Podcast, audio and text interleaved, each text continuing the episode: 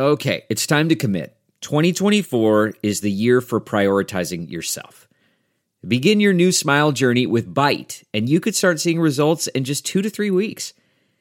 Just order your at home impression kit today for only $14.95 at Byte.com. Byte clear liners are doctor directed and delivered to your door. Treatment costs thousands less than braces, plus, they offer financing options, accept eligible insurance, and you could pay with your HSA, FSA.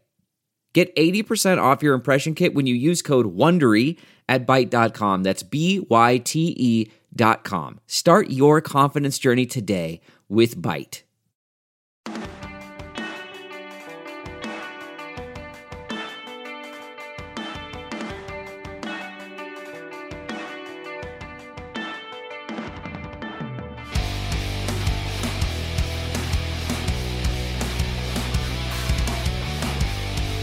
What is up, everybody? Welcome back to another episode of the Bootleg Football Podcast. Happy to have you all here with us today, recapping everything that happened in Week Nine. We had uh, uh, really a lot to talk about. Several massive games, some of the weirdest quarterback performances that I've seen in a while in terms of great quarterbacks playing terribly and some not so great quarterbacks playing great. Uh, it, it was a wild Week Nine, so we got a lot to get to today. Before we start recapping our games, though. EJ, my wonderful co host, buddy, how are you doing and what are you drinking tonight? I'm good. I'm tired. I'm fired up. We got plenty to talk about, more than plenty to talk about, uh, as is typical. But uh, all you folks out there that want to consume this podcast on a weekly basis, you know what you're in for. Uh, it's a long ride, and we couldn't be happier to have you along for it. Uh, I am drinking uh, a local beer from Fremont Brewing right up the road in Seattle, and it is one of the best named beers out there. It is the Sky Kraken Hazy Pale Ale. Uh, which is great with the Kraken coming to Seattle as the new NHL team. Uh, the beer actually started before that, but it's got some great art on it with this giant squid taking down a zeppelin in the clouds. Uh, so that's my beer, hazy pale ale, good stuff. Uh, I've had it before, and for my shot of the week, I decided to go with the Jameson limited edition cold brew uh, for a little bit of a speedball action. Oh, so it's Jameson mixed so with coffee. Yeah, it's tasty. It's great in coffee. It's great with any kind of coffee nudge type drink. Um, I've just got it in a glass with a little bit of ice, as is typical for me. Uh, but hoping it'll give me a little bit of a boost here because we're recording fairly late. Um, and it feels like a long week already, but it kind of can't be because it's only Tuesday night. Yeah, well, this this week has been the longest year of our lives, I guess you could say. That's true. That's totally true.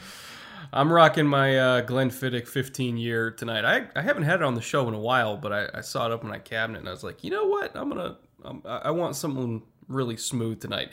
And if you really want a smooth, I don't even want to say it's like a beginner Scotch because there's no such thing as a beginner Scotch. I, I guess you could say. But if you want something that um, I think anybody can kind of approach and enjoy. Glenfiddich 15 is one of the smoothest scotches out there. I mean, buttery smooth. Not buttery flavor, but just in terms of like it is the least offensive scotch I think I've ever drank. uh, it's only 40% alcohol, which I know by beer standards is a lot, but by scotch standards, that's it's on the lower end. I mean, just beautiful kind of honey, fruit notes, goes down super easy. There's a little bit of spice, but like not really at all. Uh, great kind of fall sipper. And uh, yeah, if you're new to Scotch or if if you know a Scotch lover and you're trying to think of like a good Christmas gift to get him, Glenfiddich 15 is uh, best Oh out there. man, Christmas list. We got to come up with like the bootleg Christmas list. Uh, like the Christmas list, Christmas list uh, for like football fans. Like, I, like I just we we could do alcohol, we could do football, we could do other crap we think is cool. I didn't even think about that. Now I'm excited. I I'm trying to look for things to get excited about for the holidays this year because obviously it's going to be a little bit different. But maybe we'll do that on a future podcast. A little bootleg football podcast Christmas list action. And we could crowdsource this too. If you guys know of a really good Oh, yeah, beer, a really good whiskey, a tequila, a hot sauce, something for a football fan, uh, if you guys know of anything that you're going to be getting for uh, that special someone in your life that loves booze and or food and or football and or all of them, feel free to leave in the comments. Let us know what you guys are doing because uh, I certainly need ideas. But All that being said, Uh, I'm just saying I got a lot of people to shop for. But uh, It's true. So we're gonna skip the point after this week. Speaking of a lot of stuff to do, uh, a we put out a podcast pretty late last week and covered most of the stuff. And at this point of the season, look, we are midway through. Games are all starting to run together. I can't remember whether Thursday's game is this week's or next week's. Uh, was that the Sunday game or the Monday game? So we're just going to skip the point after and go right to the important stuff. Bootleg shot of the week winner from last week. Uh, you guys all voted. And it's Emmanuel Ogbah smacking Jared Goff into oblivion, which was certainly a worthy shot on the quarterback.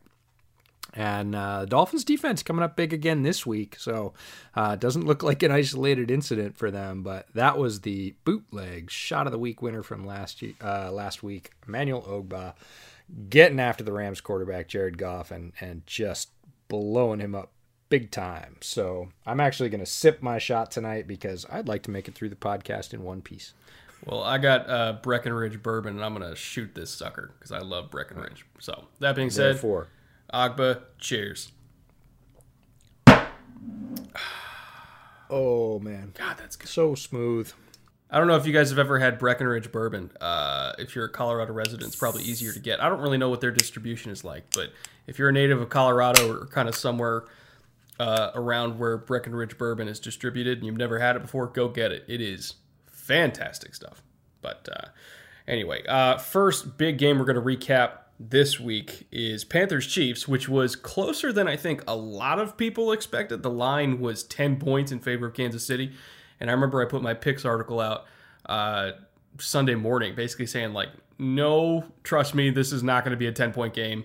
Uh, the Panthers were getting some guys back from injury, uh, most notably Gross Matos and obviously Christian McCaffrey, who got hurt again this week, but still he was coming back. Um, Derrick Brown, their nose tackle, has gotten every every single week. He's gotten a lot better. Believe it or not, Derrick Brown again, big nose tackle is second among all rookies in pressures right now.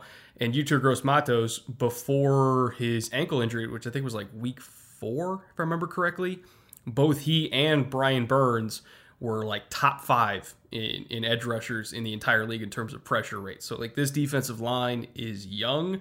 They are phenomenal at rushing the passer, and they were getting their best offensive player back. So I, I went into this game expecting it to be close, and boy, it was a good one.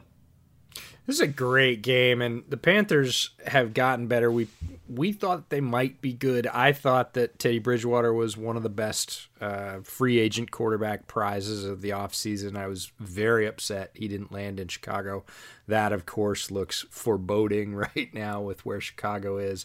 Uh, but yeah, give a first year coach credit comes in, transforms Carolina. Teddy playing extremely well, and they're getting contributions all over the place. We talked about the defense; their entire draft was defense. A lot of those guys are contributing. They're just putting together a lot more of a push than many people probably gave them credit for. While I didn't think they were going to beat KC, uh, the fact that the Panthers pushed the Chiefs to within a last-second field goal of winning it is amazing. Yeah, I mean, this is a roster that essentially got blown up and retooled without a true offseason because of COVID. And they're out here, you know, pushing the defending Super Bowl champs, one of the few elite teams in the league, to the brink. And for a while, I definitely thought they were going to win that game. It kind of seems like the Panthers, four weeks in a row now, they're, they're just like the Chargers. They are losing close games, but only barely. And this is almost kind of reminiscent of like, uh, like the Dolphins in the second half of last season after they kind of got out of that spell of being blown out and then you started seeing them get progressively more competitive and competitive and then they started winning some games and then you're like okay maybe there's something here. The Panthers kind of skipped the getting blown out portion of the rebuild and they've just been competitive all year and I kind of feel like next year again you get presumably a true offseason uh, I think pretty much all of their talent contract wise is going to be coming back and they're only three and six right now, so they're probably going to have a decently high draft pick too to get even more talent. Like the Panthers are going to be really, really good sooner rather than later. Um, and in regards to this one game, I also want to say I I hope they keep Joe Brady because it seems like he is the only person that Carolina's ever had that can actually use Curtis Samuel properly. And I would like to personally thank him for that because I loved Curtis Samuel coming out of the draft, and he just he never quite hit the way I thought he would. And then all of a sudden, Joe Brady comes along. He's giving him carries. Uh, he's giving him a whole bunch of YAC opportunities, and Samuel is just lighting it up right now. So uh, if I was Carolina, I would do everything I could to keep Joe Brady in my building for at least one more year because he and all of these weapons together, and Teddy and Christian, and man, this offense is really fun. Yeah, I saw my first Joe Brady as coach of the Chicago Bears next year post uh, yesterday. I so, wouldn't doubt it. No, he is he is one of the top play callers, if not the top play caller right now in terms of effectiveness. Um, yeah. right up there with Andy Reid. Um, one of my favorite moments in this game was the opening touchdown from Teddy to CMC because there aren't a ton of fans in the stadium and you can hear the players and you could hear Teddy yelling, "Welcome back!" like he was so happy that Christian McCaffrey was back, and you just see you get to see and hear the sort of joy of these guys going out there and, and playing a game for a living. Uh, so it was a great moment. One of the not so great moments is we sung Dave Toub's praises. Specifically, I sung Dave Toub's praises, the special teams coordinator for Kansas City last week. So of course, what happens this week? Gets drilled by a fake punt, long conversion. Of course he did, right after we said he's always prepared. He's totally dialed. Of course. Is this a common curse or is this something I brought on him? I can't quite decide. I mean, how often does a special teams unit run four verts out of a punt formation? I mean, I mean that's I'm sorry. It, it just makes me giggle when I think about it. So I'm like, maybe more often if I'm in charge. Uh, which I mean, that's Kansas City's favorite play too, and the Panthers ran it on special teams just because they could. Yeah, it I. Great. It wasn't lost on me is that they were going, oh yeah, we can do it. We can do it out of special teams. We don't even have to do it out of our base O. Um, so super fun game in a lot of ways, but then Samuel comes back, jets around the edge for TD. Like I said, a uh, couple notes about Mahomes. We need to keep talking about him because he's a tremendous player, but you almost get tired of talking about him because he's a tremendous player. Uh, newsflash: If you give Patrick Mahomes all day, he'll kill you. I don't know if you knew that, but um, there yeah, were a couple a times bit. where this supposedly supposedly devastating pass rush did not get to him, and oh boy, that that is not a setup for success. Um, new wrinkle this week: pre-snap QB motion. Uh, the rest of the league just has to hate Andy Reid. Yes, Patrick Mahomes went in motion before the snap, came back, kind of caught it on the run, looped around, ended up throwing a touchdown off that play. Uh, and there was another play they scored on that Mahomes is uh, one of the things we don't talk about because we talk about his uh, his elusiveness, the fact that he's a tremendous athlete. Um, obviously, his arm talent is at the top of the list all the time. He's really good at ball fakes. And yeah. there was a play in this game where the cameraman was like, "What? No, wait, what?" And you know, then Mahomes pulls it back up, throws it for a little screen pass touchdown. So, um, just it's really cool to see a young guy working on not only the big and flashy things, but also the little things that make quarterbacks really good and hard to defend. And Mahomes just seems committed and has seemed very committed since his entry into the league at doing all the things, not not just the things he was good at, not just the things he likes, but all the things to make his game diverse and even harder to defend. And uh, that's just bad news for the rest of the league the mark of a quarterback that works really hard is how committed they are to mastering ball handling. And I'm not talking just in terms of faking it, but I'm talking in terms of hitting their landmarks, uh, you know, to, to hand off properly for a running back so they can hit their track in the run game, uh, in terms of how they open their hips, uh, again, to to set up the perfect fake. Like sometimes quarterbacks will step differently based on the kind of front they see because they know they might have to get a little bit wide or cut a little bit short in order to put their body in the right eye line to keep the linebackers guessing. And Mahomes does that. Like he he is so good. Like part of the reason why their play action pass game and like their RPO game and stuff is so good is he's very good at hiding the ball from linebackers to the last possible second and it makes their windows just wide open over the middle. You know, Kelce, like when he'll, he'll, catch these wide open passes, and you're wondering, it's like, why are the linebackers biting up so much? It's like, well, because they can't see the ball.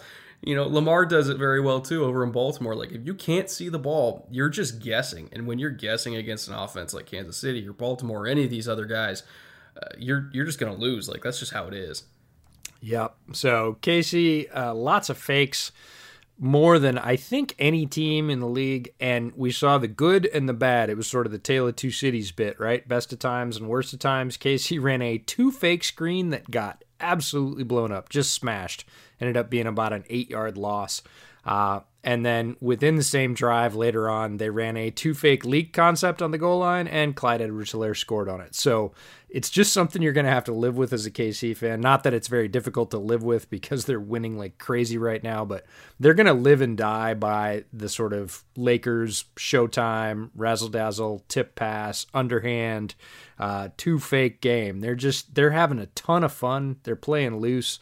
And they're having great success with it, but occasionally it bites them, and it did uh, earlier in that drive. But of course, they scored on a somewhat similar play later on in the same drive. So they're not going to stop. This is like a, a shooter, right? A designated shooter in basketball that is mm-hmm. just going to keep putting it up, right? He he knows that if he keeps putting them up, the points are going to come. And Kansas City knows if they keep running fakes, tip passes, uh, pre snap quarterback motion of all things, the points are going to come. They've got the talent. Everybody's playing together. Um, so you're going to see the good and the bad, and you're going to see a whole lot more good than you are with than bad with KC right now. So um, the other thing you might just want to cover Tyreek Hill. Just a thought. Um, Panthers bust yeah, coverage yeah, on him. So. You know, guy that scores. I don't know every once in a while. Um, anyways, they didn't. They got burned on that. Uh, that didn't help. You talked about Curtis Samuel at the top uh, as a runner and as as just as a weapon. I would say he's up for a catch of the year candidate. Top of the fourth quarter, uh, Teddy threw in sort of back inside when he was running a, a, slant to sort of the left edge. He threw it back to the right of him, and Samuel somehow kind of stops and jacks his body back towards the middle of the field, catches it diving with two hands midair just an amazing feat of sort of body control, awareness, hands, just everything coming together. Tremendous yeah. catch. It, it, wasn't a great ball, and Samuel's nope. not very big, but he's so explosive. I mean, he jumped. It must have been three or four yards back to get that thing. I mean, he full extension, yep. and and you know, yeah. again, that's it was a 28 yarder, which accounted for probably about 30 percent of his production on the day, just in that one catch, and he he laid out for it completely. Uh, so again, credit to him, just kind of making his quarterback right, and especially on a crucial drive in the fourth quarter, they were down by, if I remember correctly, it was like eight or nine points at that time, and that kind of jump started the drive to to help them pull within two or three points, which I think was the final score of the game. So again, and that drive was pure highlights, man, because Samuel had the first catch, which we just talked about. Then yeah. Teddy sells out Superman style for the first. He gets close to the marker and he says, Bag it. I don't really care. I'm not going to slide. I'm literally just going to huck my meat over the marker and take the impact. Gets the first down. And you're just, you know, again, as a player, as a coach, you worry about the health as a coach, but as a player, that guy just sold out for us, right? Curtis Samuel sells out for his diving catch. Teddy sells out for the first down. Uh, CMC comes up with a miracle catch in that drive as well, and then Bridgewater keeps. Play. Yep, and Bridgewater keeps for the TD. Like that is an amazing drive with contributions from all their playmakers against one of, if not the best teams in the league at a time they really needed it. That's those are the kind of things that even though Carolina loses the game, you can build on. Those are guys pulling hard for each other, making big plays when the game's on the line. Those are not things that you should overlook as oh well KC won the game it doesn't matter. It does matter and Carolina is building a foundation. They add a few more pieces on offense and that you know young defense starts to mature. Look out. Plus look at the rest of the division just kind of looking at it from a macro perspective because I know on this podcast we love to talk about roster building and everything like that. Look at the rest of the division. You got Tom Brady who's old, last couple years of his career, probably. Uh, Drew Brees, probably in the last year of his career. Matt Ryan, depending on how high the Falcons are picking, uh, they they might be moving on from him as well. Uh, I, the financials are going to be kind of interesting to work out. But again, you only get so many top five picks. This is a very good quarterback class. It wouldn't surprise me if they're if they're starting to look at the future after this year, especially if they're getting a new head coach. So the Panthers are kind of primed here to take over the division from three other teams that all have quarterbacks that might not be there in the next two years. You've got Teddy, who's still in his prime, and he's a good quarterback, and I, I truly believe they'll probably keep him if he keeps playing like this, which he's played very, very well this year. Again, you're going to have a high pick. You have a lot of young talent. Uh, Matt Rhule is a good young coach. Like there, there's so much good to look forward to on offense, defense, and the coaching staff here that even if they they end up going I don't know 5 and 11, 6 and 10 this year, I almost don't care cuz as you said, the foundation and the landscape of the division going forward, like I think Carolina is going to run this division in 1 or 2 years and then keep running it for a very long time. Yeah, it depends on their quarterback stability. I would not go away from Teddy. He's got a hot hand. He's playing, and guys are playing for him right now. Yes. He's certainly not a liability, and you could do a lot worse. And obviously, quarterback gambling is a very expensive proposition. You mentioned the Falcons' interesting position because of Ryan's contract, and people say, oh, they couldn't possibly take a quarterback high. A very strong possibility they take a quarterback high and Matt Ryan becomes the ultimate one year bridge because his number to get rid of after this year is a lot better. Yeah. If they try and get rid of him next year, it's prohibitive. It's a very big number. Uh, so Matt Ryan could be the ultimate one year bridge. And remember, Mahomes did not play his freshman year in the NFL right? He sat behind Alex Smith. He learned. Uh, Matt Nagy was his quarterback coach, and he came out ready to go in year two. That could be a very similar situation for whoever ends up in Atlanta if they do indeed decide to pick a quarterback high in this draft. Because you're right. If you're going to get a quarterback prospect, typically top half of the first is where you're going to get the guys that have the best chance. And still, that's only about half and half, but uh, it's better than better than digging around down in the fourth or fifth and hoping. But we'll talk about one of those guys later on today. By the way, just slight note, uh, you know oh, yeah. who's a really good quarterback prospect who happens to be from Kennesaw, Georgia, an Atlanta suburb? Justin Fields. Just yeah, saying. Just Georgia saying. native. Yep. Just saying. Just saying. Could happen. Oh, it, there's a lot of things could happen. It's going to be a fascinating offseason. We'll have plenty of time to get to that. This game went back and forth. Chiefs marched right down, scored, throwing to Hill. Color me shocked. Never happens. I, I don't know. I just fell off my chair. Tyreek Hill touchdown. What? he never gets those. Um, but then CMC scores again to pull within one score. So, you know, again, the Panthers take a shot right in the mouth and march right back down the field and go, nope, we're not rolling over. Um, Towards the end of the game, big sack by Brian Burns on Mahomes. Uh, you don't see those very often, uh, but Burns is super quick. Good move to get around. And, you know, bottom line, Panthers pushed the Chiefs to within a last second field goal of winning it. And yep. that's, you know, they didn't make the field goal, but the fact that they were even in that position against that team this year says a ton about where Carolina's at and where they're going. Yeah, I'm I'm super excited to see what this team looks like in one or two years. I'd be willing to bet they lose Joe Brady probably after this year, to be honest. Um, It'll be tough to hold on to him.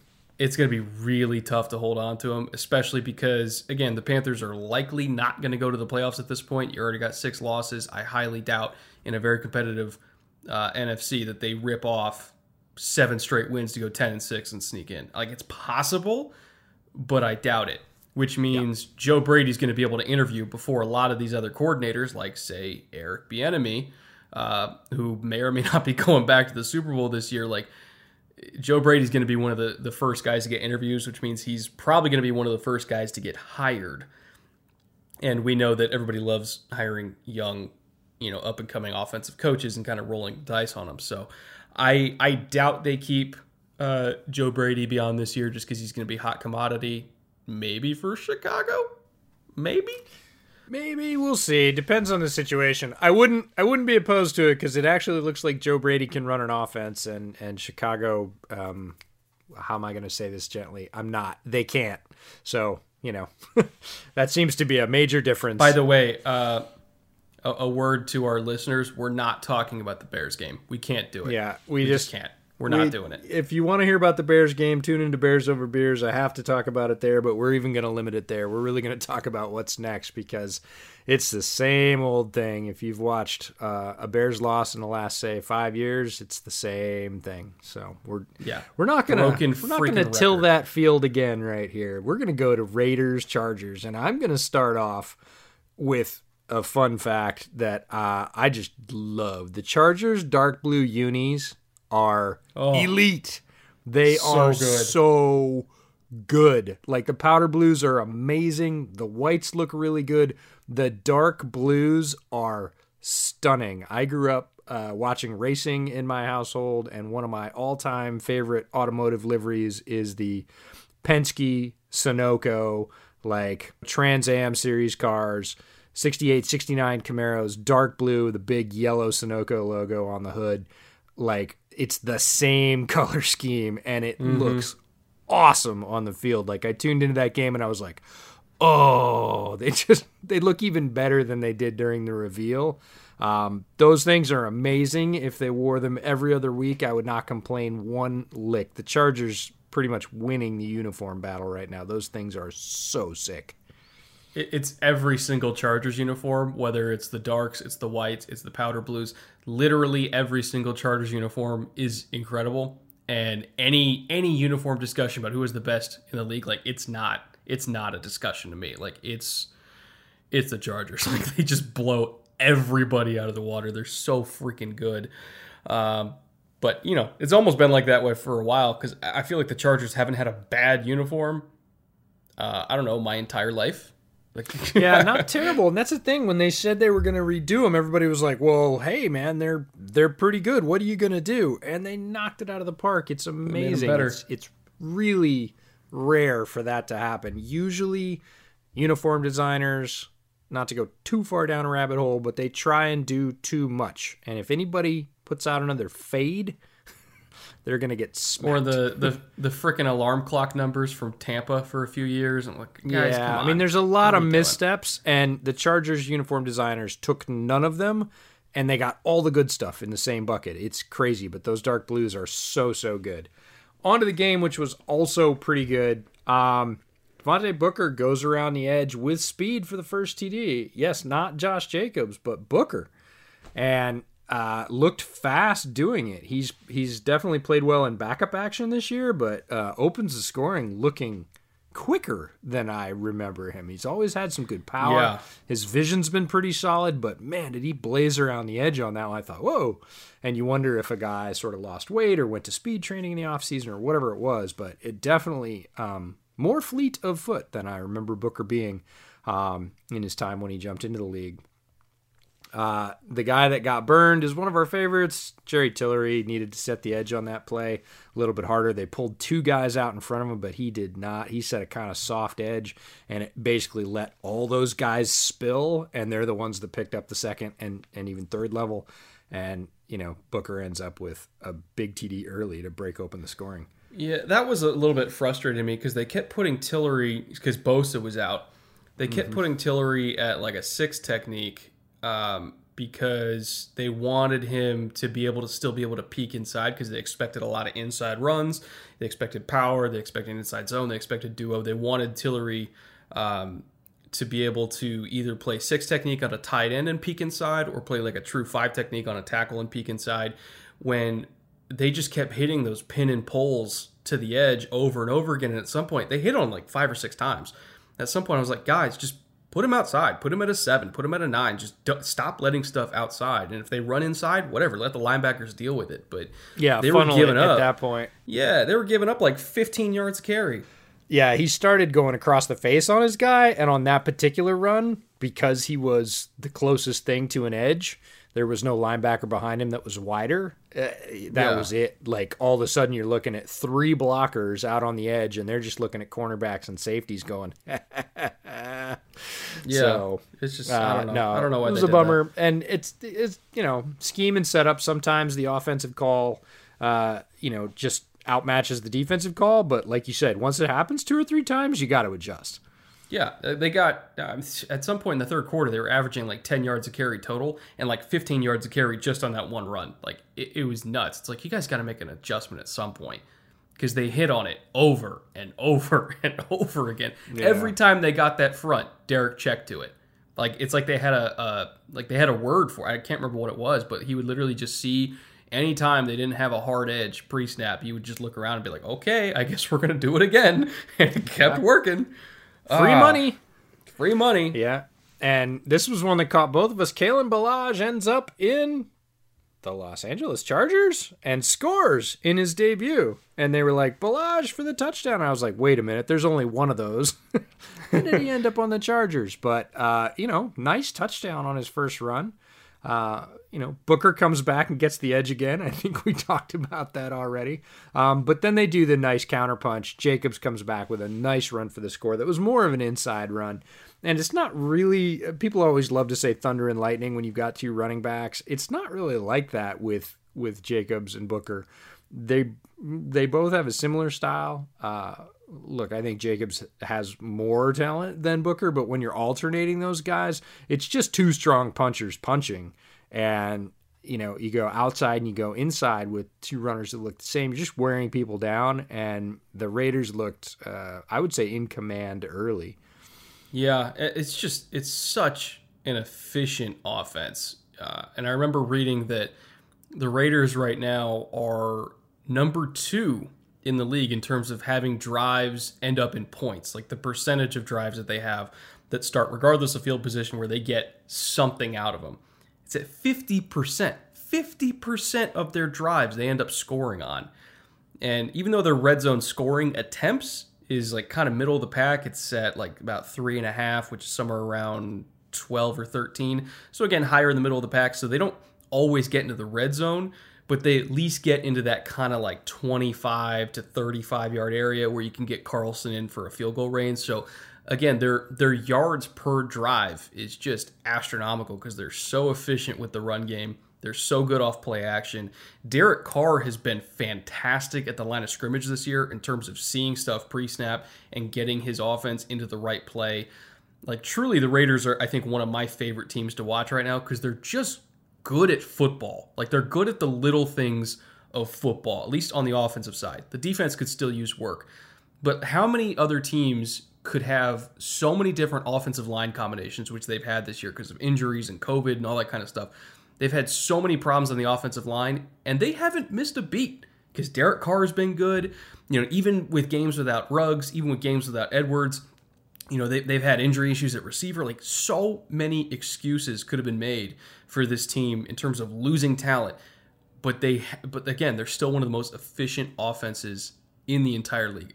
All the credit in the world to Gruden, all the credit in the world to Carr, who had a fantastic game. He was another one of those quarterbacks that went up and, and did a hurdle himself. It seems like that was the thing for quarterbacks this week. Uh, man, I, I love watching these Raiders. They are so scrappy.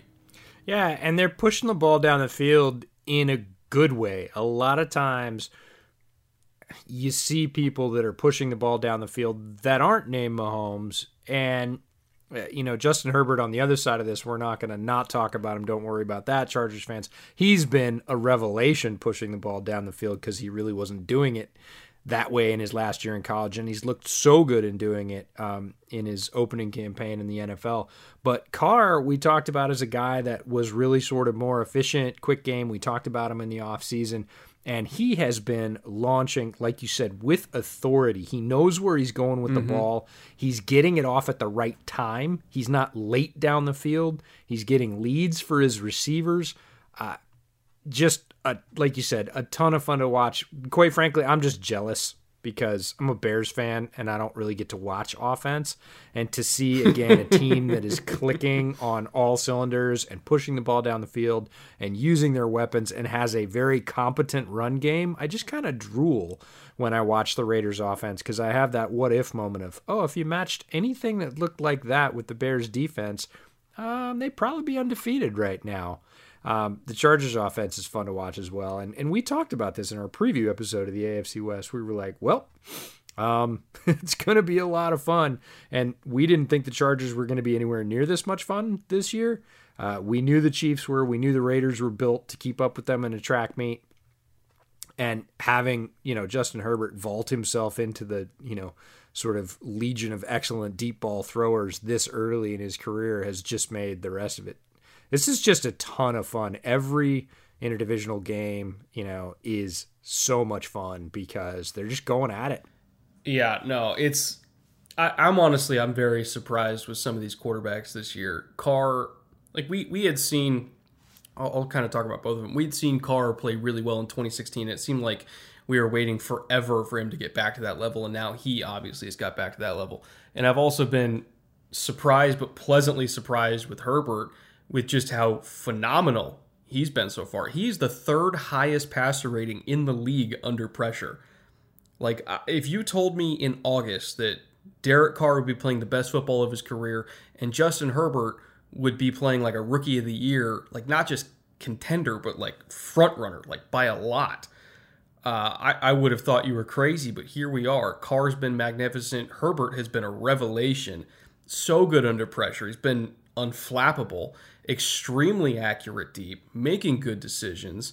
Like there, there have been some some bad, obviously decisions here and there. Like there's some stuff where I kind of attribute it to almost like young Mahomes when he was in his first like five or six games where he was making some throws and kind of figuring out what he could could and couldn't get away with. Like there's been some of those, but on the whole, Herbert's been just phenomenal. Uh, and again, all the credit in the world to him for doing the work and um, obviously the coaching staff for getting him ready to play without a true offseason. And, you know, he didn't even get starters reps in camp. This has been one of the most remarkable um, transformations from a college prospect that I did not think was very good. Like he had talent, obviously, but in terms of like the actual playing the position, I did not think he was very good just based on what we saw at Oregon. But then the transformation to what we're seeing now with the Chargers, like I I can't really remember many cases that are like this of of somebody kind of going into the cocoon and emerging as a butterfly this quickly. Like he has been so so good, and the Chargers clearly have a franchise quarterback. Um, and in this division where you're going up against the Raiders that are a really good offense, the Chiefs obviously with Mahomes and then Drew Lock, I think we've seen some good things, but I don't I think the jury's still out until he gets all of his talent back around him. There's been a lot of injuries in Denver, so I don't think we can fully judge him at the moment, but man, this division has all these young quarterbacks that are just so damn good. And I, I legitimately don't know what the AFC West is going to look like for the next five or six years because every single team I think can make a case for being a, playoff team, other than Denver. But when Denver gets healthy, I think they can make a case for being a playoff team. Like this is just a crazy division.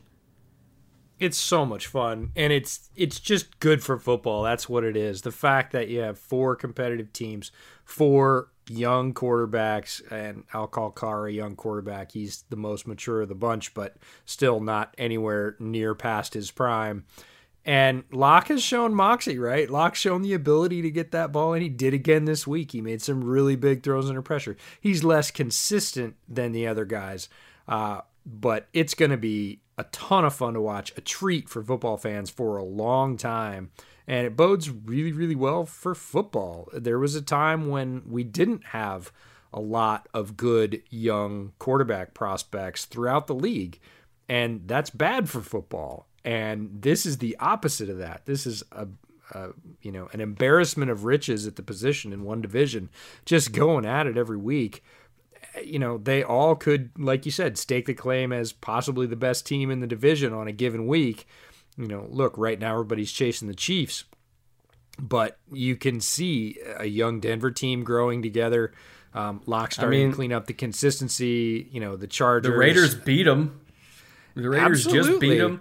The Chargers took them to the wire in Herbert's first start. Like the Chiefs are the best team in the division, but not by that much. Like, no, these other it, teams are nipping on their heels. Doormats, you know, who are going to have to rise up. This is not the AFC East, which has been one way for a very long time, looking up at the top of the mountain. This is going to be a jumbled division and a and a fun one, uh, like you said, for a long time because they're all set up with good young talent and they're just going to fight it out for a while and we're just going to get to watch and that's awesome By the way, if, if anybody wants, just kind of speaking of crazy quarterbacks in this division, if anybody wants to see the best throw of the week, uh, go look up Carr's 53 yarder to Renfrow on the run. Just sick. I mean, completely ridiculous throw. Like it, it's a very Mahomes type of throw. It's a Herbert type of throw. I almost didn't even realize that Carr had that kind of arm, but I mean, he he laid it out there perfectly for Renfrow uh, while on the run. I think he got out of a sack earlier in the play too. Just a crazy play, and he's just having that kind of year, man. 2016 Carr is back. I'm not saying he's a you know he's an MVP candidate because I think Russ and and Mahomes are kind of have that discussion well in hand, but man, he's playing so well that again, I right now I have the Raiders slotted in at least for a wild card because he's he's honestly playing that well. So they're going to be a yeah, they're going to be a tough out. But my favorite thing about that 53 yard gain to Renfrow is that yeah. it was total schoolyard. So he gets out of pressure. Oh, yeah. He rolls around to his right. He looks. He gets his eyes back upfield. He looks downfield. He sees what he's got. He sees he's got two receivers on the right hand side, and he just go on, go deep. Right? He just flashes his hand. Turn around, run. I'll get it to you. Right? He just takes. He's got about ten yards until he hits the sideline. He just rips it on the run and you know right over the defensive back into Renfrow 53 uh, but he just literally sent him deep. As soon as he got out of pressure got his eyes up he was like go go go. And then he just throws it on a line down the sideline.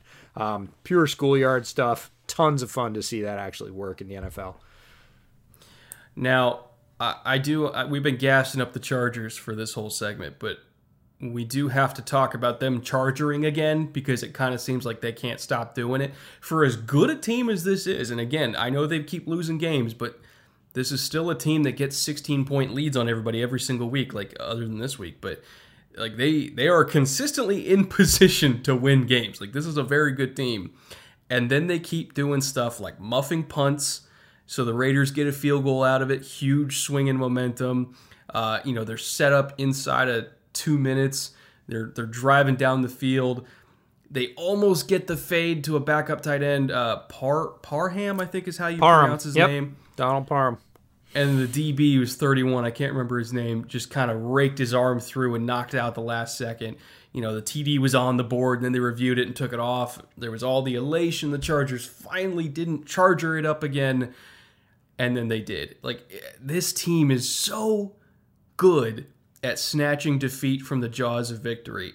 And honestly, they should be in the driver's seat for a playoff spot and not the Raiders right now, but they just can't stop screwing up. Yeah, th- this comes back to a term that you hear a lot of football folks, players, coaches, even execs and commentators talk about, which is learning how to win. And mm-hmm. learning how to win means learning how to tighten things up in the last couple of minutes and not making those errors, right? You still have to make the big plays. Look, the Chargers are making the big plays, but you can't make the bad ones. You can't muff that punt. You just can't. Right? It's not the way. Now, Parham has to catch that, but one of the things we said last week, and it hasn't changed to this week, is Herbert's doing all this. Yes, he's got Keenan Allen and Mike, and Mike Williams. Like, they are great receivers. Um, he's got Hunter Henry when he's in there at the tight end spot, but a lot of these plays he's making to backup players, right? Players that are not top tier. It is not the kind of depth that we see, uh, you know, in Atlanta's receiving corps or Dallas's receiving corps, right? He's doing it with less so part of this is the old Jimmy's on Joe's thing, right? Your guys have got to be better than their guys, and his guys aren't right now, especially down the roster. But he's still creating plays with them in there, which bodes extremely well for the future. And what they've got to do is figure out a way to eliminate those killer mistakes at the right time. You can make that kind of mistake in the second quarter. It's usually not going to cost you the game. You cannot make that kind of mistake inside the last three or four minutes and expect to win a tight game against a talented team like the Raiders. So, learning how to win isn't some, you know, magical woo woo philosophy that the team needs to bring in. It is tighten up and don't, you know, choke it away, is what everybody talks about. They've been so close, but you've got to it becomes almost sort of a mental block thing like, oh, it's going to happen again, right? the Chicago Cubs had this for damn near 100 years, right? As mm-hmm. soon as something started going bad, it was like, oh, here we go again, we're the Cubs, right? And if you start to have that mentality, then it is a mental thing. Um, but sometimes it takes one thing, right? The tough win uh, over the rival team when you don't, it's tight. You need to make the plays, you make the plays, and you don't, you know, step on your tongue in front of a national TV audience. And if they do it once, they get a taste for it. That's all some teams need to kind of get off that schneid and be like, nope, that's all we've got to do. And then they understand what it means to play in crunch time.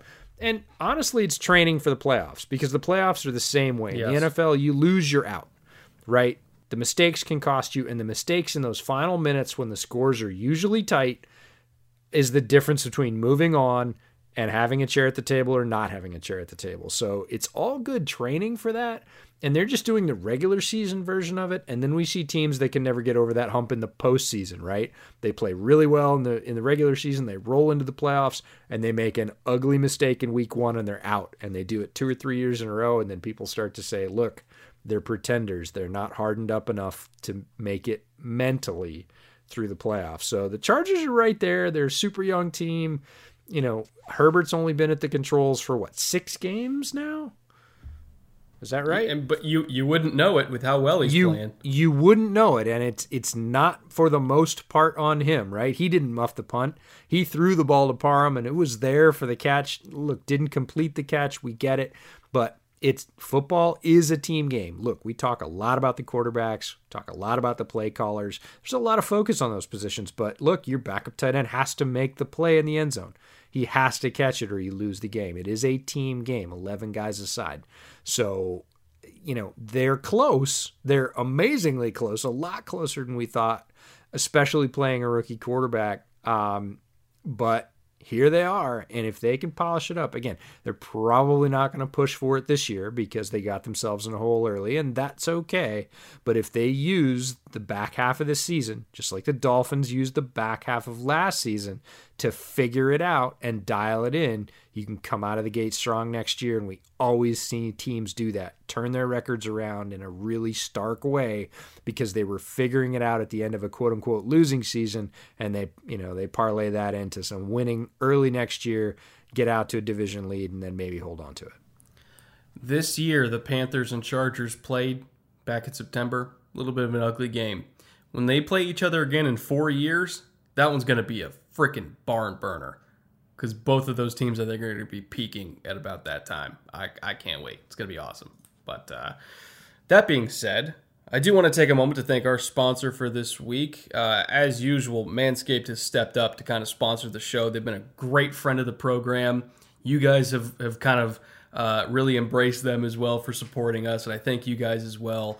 Manscaped, if you are new to the show for some reason and you haven't heard, they're the best brand in men's grooming today. I personally use their stuff for two or three years now. They've been a long-time sponsor of me, and then they also wanted to sponsor EJ with this podcast as well, just because they they really love my audience.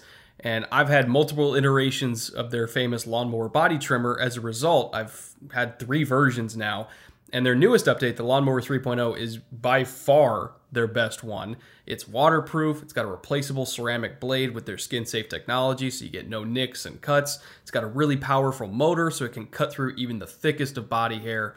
I use it weekly myself, and I also use their new nose hair trimmer that they sent us, the Weed Whacker, a lot as well, because weirdly enough, once you kind of turn 26, like the last four or five years, I've started growing a lot of nose hair. I don't, I don't know if, if that's just a weird male aging thing, but I don't really like it that much, and the Weed Whackers uh, kind of helped me out with that. So, again, thank you to Manscaped for sending me that. The Weed Whacker has that same 9,000 RPM motor with a 360 degree rotary dual blade system, and of course, again, that proprietary skin safe technology to help prevent those nicks and snags and tugs. Or if you're not in need of any new trimmers right now, but you still want to up your grooming game, Manscaped also offers a wide variety of excellent colognes, body washes, and deodorants that all smell fantastic and leave your skin and hair feeling amazing. So if you're interested in either the Lawnmower 3.0 or the Weed Whacker or any of Manscaped's other great grooming products that, again, I've used for a very long time and I've always loved them, head on over to manscaped.com and use promo code BOOTLEG for 20% off your order plus free shipping. Again, that is promo code bootleg at manscaped.com for 20% off your order and free shipping. And with that being said, EJ, let's head on to uh, maybe the most entertaining game I watched all week. And that was Tua versus Kyler, the rematch, Dolphins versus Cardinals. Uh, man, this game had everything, including seemingly uh, the weekly Ogbah strip sack, which we're just getting literally every week at this point on a zero blitz. It's like quarterbacks, for whatever reason, when they see zero, it's like they don't realize that that the offensive line is going to block inside out and Ogbah's, Ogbah's going to be coming free. Like they got Goff with it, they got Kyler with it. And what was really weird on that Kyler one is Kyler is one of the best quarterbacks statistically against zero in the entire league. Like he's got fifth most touchdowns, top three or four in passer rating against zero. He knows how to handle it, but for whatever reason, when the Dolphins were throwing it at him, he just froze. And Ogbah came out of nowhere, stripped him, uh, they returned it for a, yet another fumble return touchdown. Again, they're second in two weeks. There's something about this Dolphins team that when they're parking all of their DBs at an eight yard depth and they're saying, look, we're bringing the house, see what you can do to stop it, quarterbacks just freeze and they just get lit up. It was really odd to see Murray do that for all the reasons that you and early in the game too, right? He is a very yeah. cool customer. He is extremely mobile. I think that adds to his calm demeanor. He knows he can get out of almost anything with a couple of steps. He's ridiculously quick. I would say the quickest quarterback in the league. Um, and I don't think that's up for much of a debate. And, you know, he's played a lot of big time football and he's seen this blitz, especially, plenty. And he usually is able to do what he needs to do, whether that's, you know, spin out and scoot away, which only he can do in that way, or just hit hot, right? He's very good mm-hmm. at that.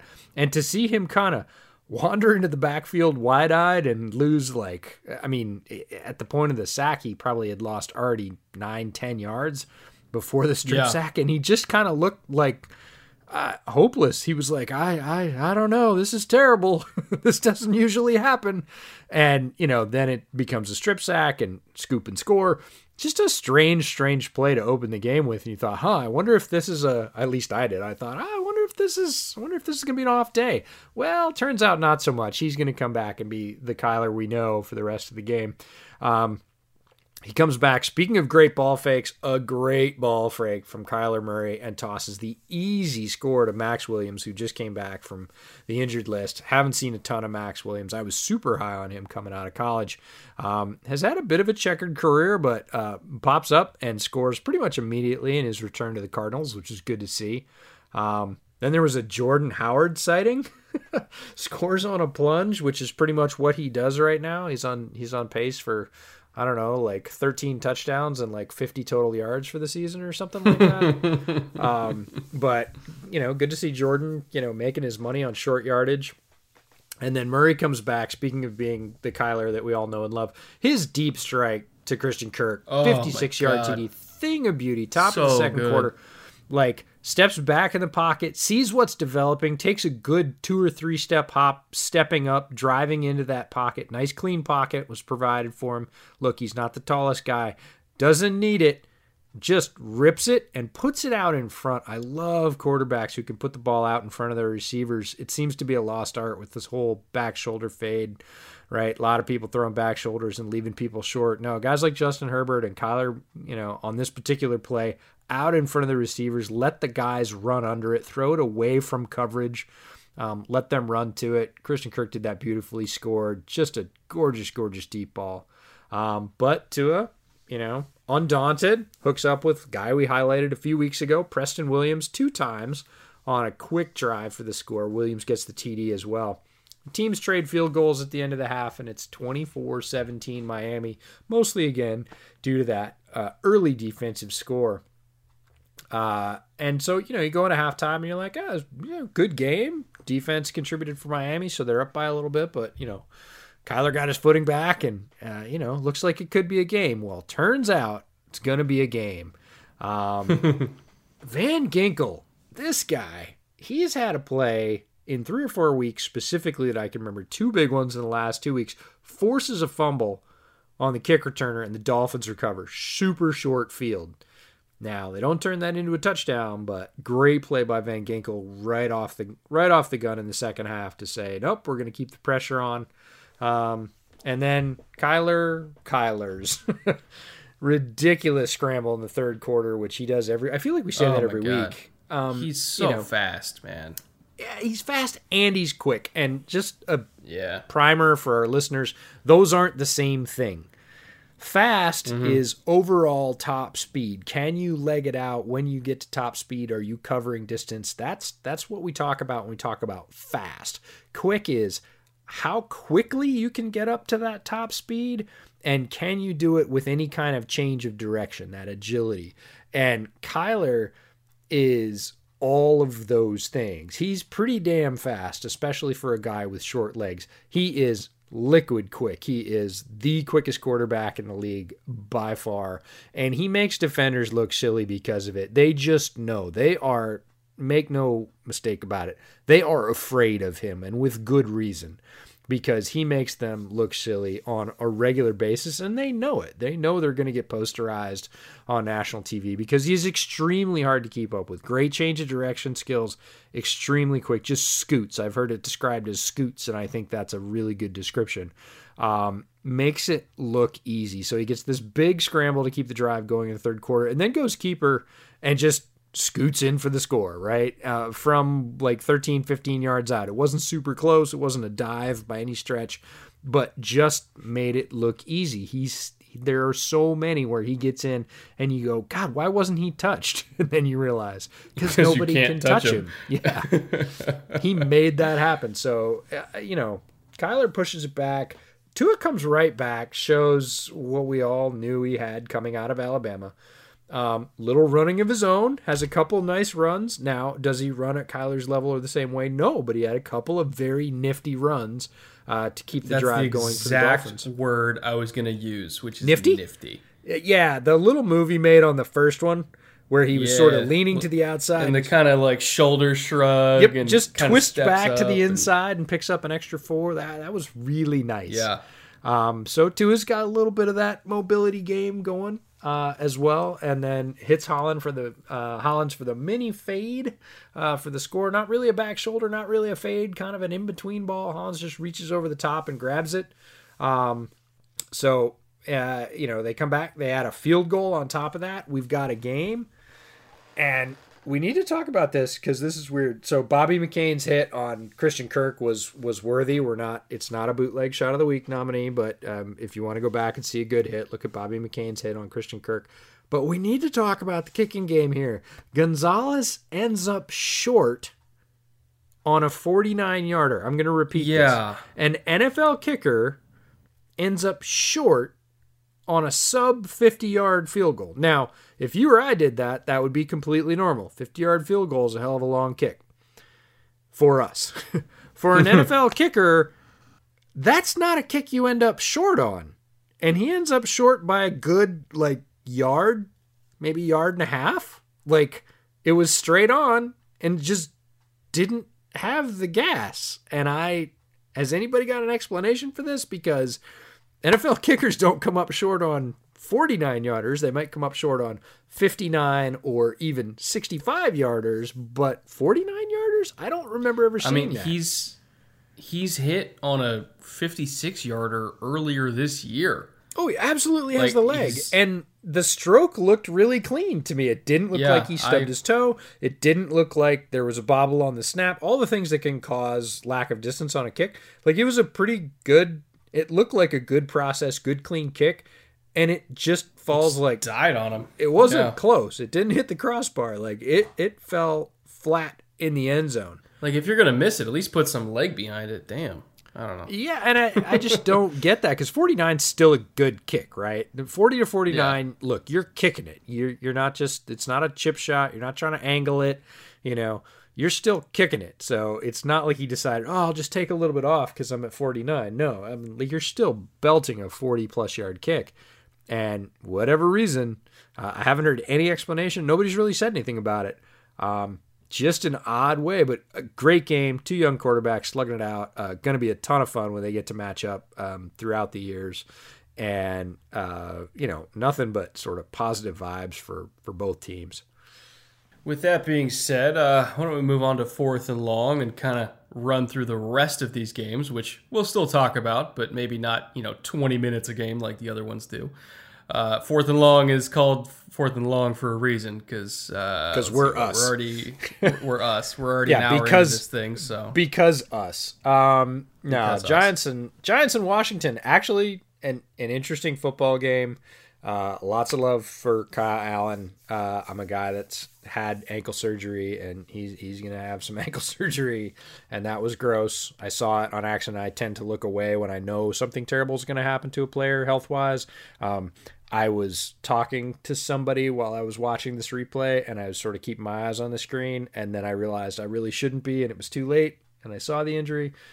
Not a good one. Uh, he's not going to be back this year, yeah, that's for sure. It's tough. Um, so all all love to Kyle Allen um, in there doing what he's trying to do. Just a, a, freak thing. Nobody tried to hurt him. Nobody went low. It's just you know big guys. I saw a lot fast. of people uh, giving Jabril Peppers crap, saying that he intentionally leg whipped him. I there's no I way. Didn't, I didn't think that was intentional. If you look at Jabril Peppers after the play, if you look at him backing away and the the camera zoomed right in on him, he looked like he was yeah. going to throw up. He seriously. I don't think he, he looked like he'd it. seen a ghost. He was. Yeah. He was aghast. He was like, "Oh man, he that was not something he was trying to do."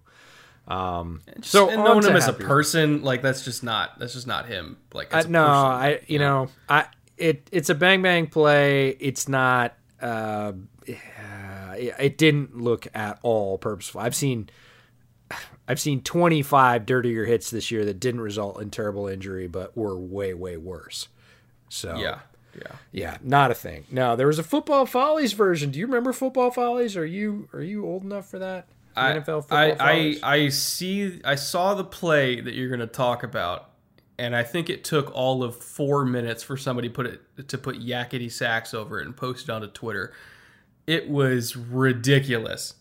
there you go. That's the thing. When you see a couple of teams boot the ball that many times before somebody comes up with it. Uh, so Gibson started it. He had a nice end around. He gets tackled somewhat innocuously, not a huge hit, um, but the ball squirts loose, goes down the sideline. Looks like it's either going out or somebody's going to grab it right away. Uh, four tries later and about 25 yards down the field, uh, still not uh, possessed. So that was fun. And then there was the flea flicker of death. I wanted to bring that one up. Um, this was Alfred Morris, recently signed Alfred Morris, getting the ball. If you're not familiar with the flea flicker, uh, it's a handoff. Running back stops right before he hits the line, turns around, pitches it back to the quarterback. Only problem was Morris should have seen that there were three Washington defensive line defenders behind him when he went to pitch. Literally, as he turned around, he should have seen the three Washington jerseys and gone, wow, if I pitch this back, my quarterback's going to get killed and just eaten it. You know, turned around and tried to get whatever he could. Um, would have been better than what happened. No, no, he pitched the ball, and sure enough, his quarterback got scissored. Um, I called that the flea flicker. yeah. Death. Yeah. Uh, what else did you want to pick out of this game? The McLaurin catch for TD was amazing. Uh, Terry McLaurin, recently named captain of Washington, and rightfully so. Um, great throw, great catch. This is when Alex Smith had gotten into the game. Um, yeah, the one the the one point I would bring up, and it's actually our our bootleg shot of the week, that Kamren Curl sack. Here's the thing with Daniel Jones, and he was not the only person to make this mistake. Again, we mentioned Kyler made it earlier, where he's he's not checking to see if uh, Ogbah's coming off the edge hot. He just kind of ran backwards and, and took the sack. Uh, uh, Russell did it when we yep, I was going to say a, a certain Pacific later. Northwest quarterback did the same thing like, this week. Some great quarterbacks made this exact same mistake, but I am going to harp on Daniel Jones doing it as well because he does it all the freaking time. And it's it's not something that happens rarely with him, like it does for Russell or it does for Kyler or it does for Tom. It happens all the freaking time. When you are sliding your protection, either left or to the right, quarterback 101 is when the ball is snapped, you then glance the opposite direction of the slide because you need to see if somebody is coming free off the edge away from the slide. And if somebody's coming free, guess what? That's your responsibility as a quarterback. You're supposed to read that hot. And on that Kamren Curl sack where he got detonated without even seeing him coming, which is why we nominated him for shot of shot of the week because he just took it all right in the low back and just got crushed. But it was his fault that he got crushed. It was not a blown pass protection like I saw somebody saying. Like Evan Engram literally read uh, the rusher was coming hot, and then he ran hot to the flat like he's supposed to. Nobody around him for like eight or ten yards would have been a first down on third and six easily. All Daniel Jones had to do was just look at him. That's all he had to do. Just look at him. Just play quarterback. Check hot. It's ah, it's so He never even frustrating looked. watching him. He never even looked. He never even looked. He took that shot as hard as he did. It was such a big shot because he never even looked. He got the snap and he basically looked forward and to the right. He never even glanced, and Cam Curl just hits him dead square in the middle of the back. And it's because he never even glanced over there. If he had, he would have at least shrugged, even if he didn't have an idea of hitting hot or, or stepping up or anything else Eh, he just didn't do anything. He took the snap and went, I'm going to throw the, oh, no, I'm not. It's Yeah. third down. Like, come on. I just, I'm so, I'm so over it. I'm Yeah. so over Daniel Jones. Like, I just, All right. oh. Well, Anyway. we can move on from Daniel Jones. We got, we got some, we got some Daniel Jones, uh, agreeers and we got some Daniel Jones disagreeers in the comments and the disagreeers say typical things like surround him with more talent. You know if you'd pulled the plug on Peyton after his terrible rookie year these things would happen uh, you know those are the typical kind of comments for quarterbacks who've played for now a couple of years and and have not shown the ability to progress past some of the basics. And this one's a basic and it happens all the time for Daniel Jones. So we'll move on to other things that are um, basic in in the bad way. Lions Vikings. Uh, Lions D right now Matt Patricia defensive specialist hired as a defensive coach uh, now has all his players in the building after a good solid tenure there. There's no excuse for what he inherited or scheme or anything else like everybody's up to speed and the Lions defense is rough to watch like that that's Yeah. my note they're just rough to watch. Like Dalvin Cook is a great running back. He ran against a lot of air in this game. Like he ran against some holes you could drive tractor trailers through. Uh, you know, he had no contact until well after the second level on several runs. Like the Lions D is not schematically sound and it's not being coached because they have some good players. Like they have some talented guys. Like Jeffrey Okudah is a talented corner. Like they have Yeah. some talented defensive linemen. Uh, they could use some linebacking talent for sure, but like you know they've got some talented guys, but they are not playing as a unit. And maybe you, you can't tell. We're not in the building. We don't know what's being called necessarily, but the execution is not great. And the end result on the field is, whew, it's not uh, if you like defensive football, now again, as a Bears fan, this is where I get to not gloat, but say, hey, I get to watch pretty good defensive uh, defensive execution every week. I get to see really good defensive results. I get to see, you know, my team hold powerful and effective teams on offense to to a low point total. That is something I get to see. And like I said, I drool when I turn on the Raiders offensive tape. I kind of cringe when I turn on the Lions defensive tape because I'm like, oh, oh, oh, guys, that's not going to work. It's not going to work. Oh, it didn't work. over and over again. So Yeah. it's not friendly right now. this this Lions defense again for all the talent they picked up from the Patriots and the draft picks they they've invested this defense is still 30th in terms of second level yards allowed like per carry just on the second level alone uh, they are allowing a yard and a half extra per carry that means five yards past the line of scrimmage so what that tells me is that the linebackers are not getting to their spots on time, and even when they do, they're missing tackles. And if you're missing a tackle against a guy like Dalvin Cook, which on that 70 yarder where he just dusted a dude in the backfield and took off, like it's it's brutal watching this team. And it goes on and on, right? It goes on all game. It's not like, oh, they have one big defensive break, you know, every week and it costs them.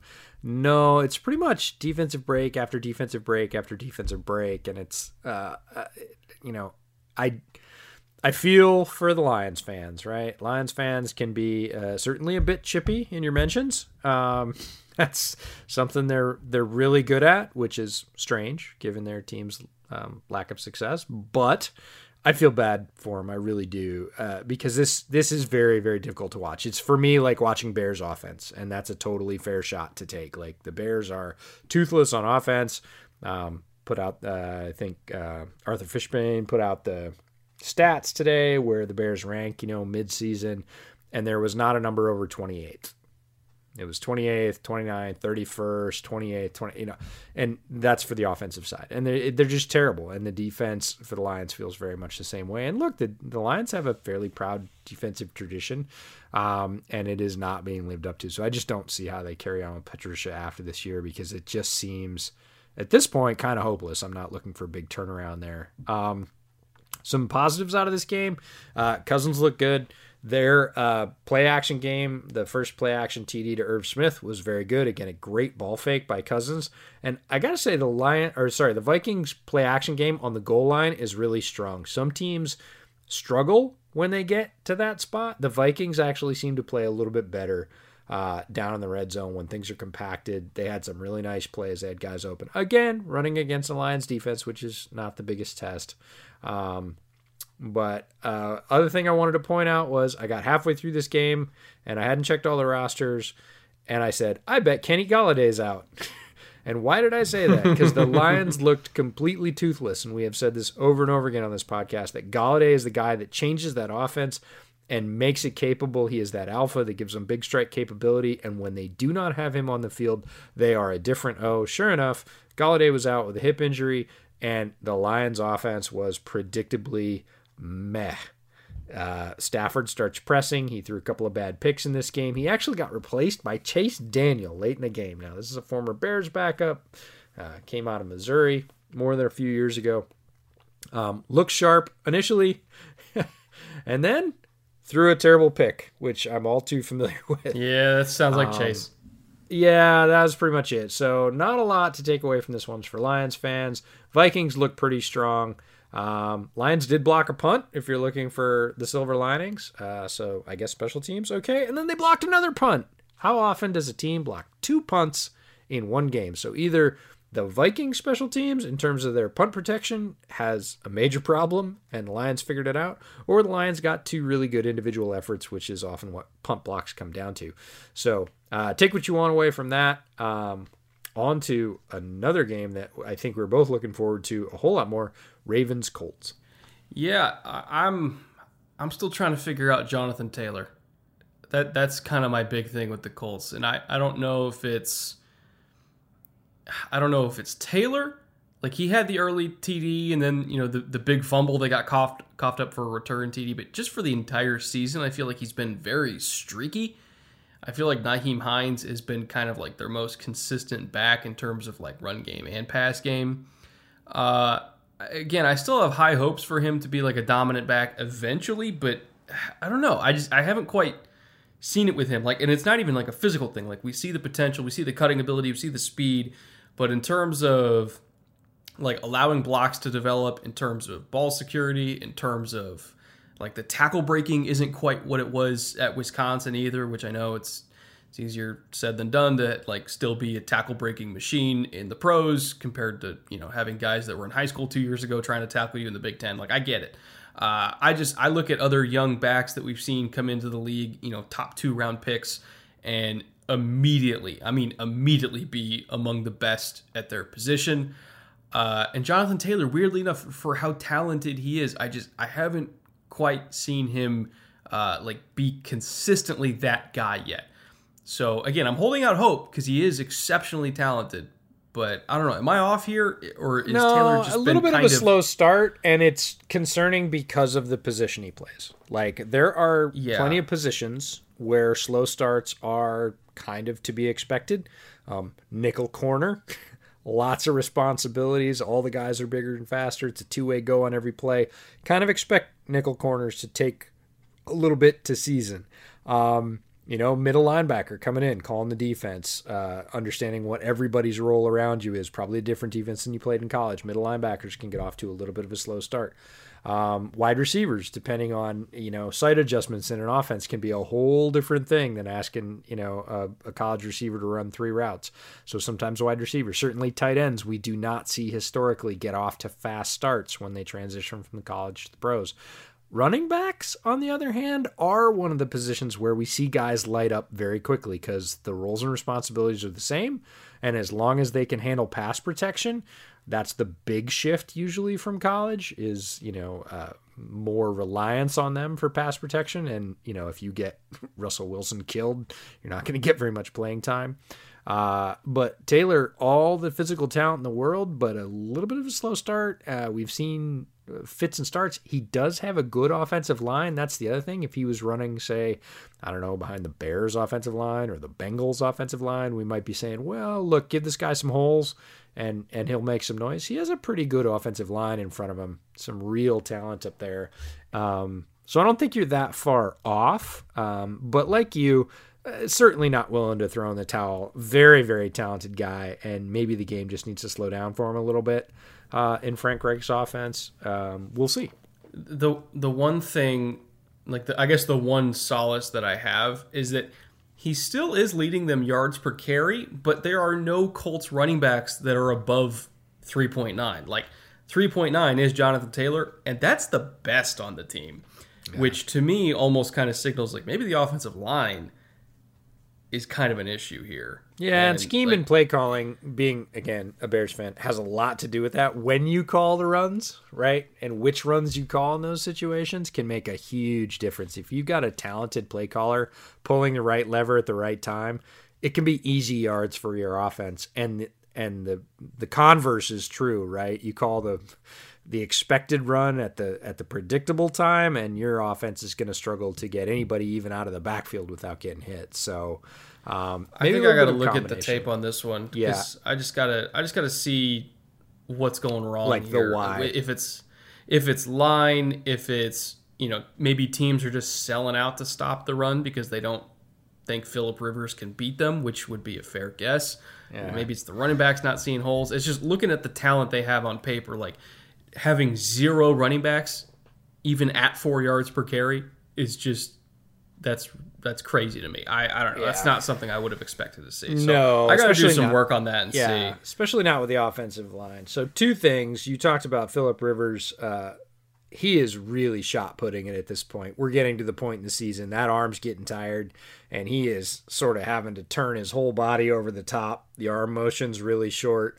He looks like he's shot putting it. He's still getting it there, uh, but he's really working to do it, and that's going to take a big toll on him down the stretch. And the other thing I recognized just now that's a whole lot more random looking at the Colts roster is that they have a linebacker named EJ Speed and that is the coolest freaking thing ever. He's from Tarleton State, and you got to think he's 6'3", 224, and on the back of his jersey it says "Speed." That's so, so sick. what a name! great. What a, we got to get him and Whitney Mercilus on the same team. Have, have the all Mercilus all speed. name team. The all name team, indeed. Um, anything else you wanted to hit from Ravens Colt? The Colts defense looked really fired up to me. Um, I was gonna. Say, I wrote this note. Rivers is really lucky he didn't have an extra pick early in the third quarter. Overturned. He did. they counted it. Um, but again, uh, speaking of the back that might not be getting or definitely isn't getting all the headlines, uh, even though he maybe should be for the Ravens, Gus Edwards uh, had another strong game as they're sort of bruising back, punched it in for another TV TD. Um, Jackson looked really good on a speed bootleg. We got to call that out because we're the bootleg football podcast. Jackson on the speed bootleg for a touchdown looked really good. Uh, and like I said, Rivers is starting to show the fatigue early, early in the mid late season here. Um, it's already starting to show. That is not a good sign. Guy plays in a dome. We kind of knew it was going to happen, but uh, hopefully it sort of turns around. Maybe gets a little bit of rest for that arm in the next couple weeks. Who knows? But right now he is he is working to get that ball downfield. My one other note for the game is people got to stop panicking about the Ravens offense. They've had literally one game all year. We're in week nine now. They've had one game all year where they scored less than 24 points. Bears fans would kill. Yeah, I'm like, don't. Oh, God. like 24, tw- 24 points? Who like, does that? People uh. panic when they don't put up 24 points now. It's like, are you are you kidding me? Like, Yeah, it's not like they have a terrible offense. defense. I mean, you know, No. you got you got corners, great Lamar- linebackers, you got Matt Judon. Like you you Yeah. can turn over some leads or or even thin leads to that defense and feel okay about it. Um, and and look, Lamar. We talked about Kyler. Lamar is super fast. Uh, he's not as quick Yeah. as Kyler, but he is super fast. He's probably faster overall. Um, and looked just easy getting those points on the speed bootleg. Uh, he can score pretty much when he wants to uh, if he settled down. So yeah, don't don't don't freak out about the Ravens. Ravens are going to be okay. They're going to find their stride. Um, but the Colts defense uh, had a good game. They they were hitting in this game. They looked excited. They looked a little um, you know, bloodthirsty in terms of causing turnovers, and um, definitely sort of what kept them in this game. If, if they had, like, I don't know, a decent quarterback, where if they're because Philip Rivers threw 43 times, he's not the kind of guy you want him to throw 43 times at this point.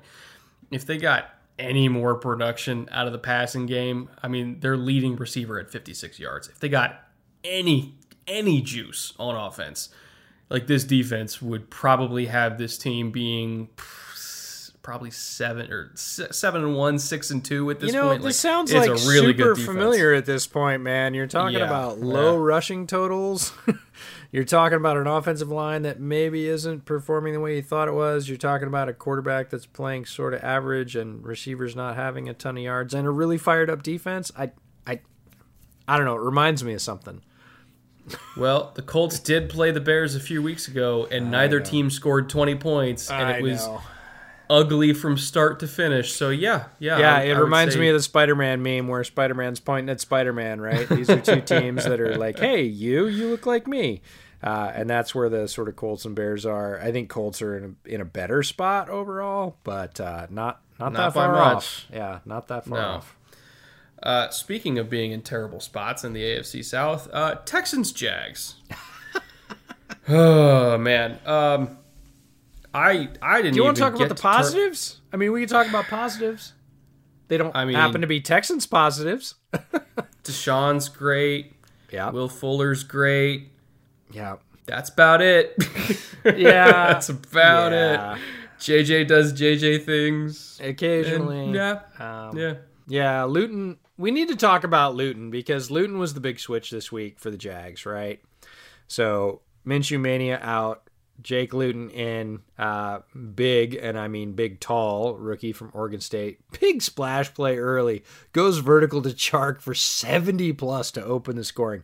Like, and for those of you that didn't watch Jake Luton as a Beaver at Oregon State, you're forgiven. But his best highlights were driving the ball down the field at OSU. That is what he looked really good doing. Standing tall in the pocket. He's got a big arm. Um, not super mobile, but we'll talk about that in a little bit. Uh, and then Brandin Cooks, you have been a, a, a loud sort of um, detractor of Brandin Cooks at, at various times. Goes 57 down the sideline, looks pretty spry doing it to answer. Um, and Yeah, he- screen actually worked for once. I, I was going to say, any Brandin Cooks that? thoughts? Yeah.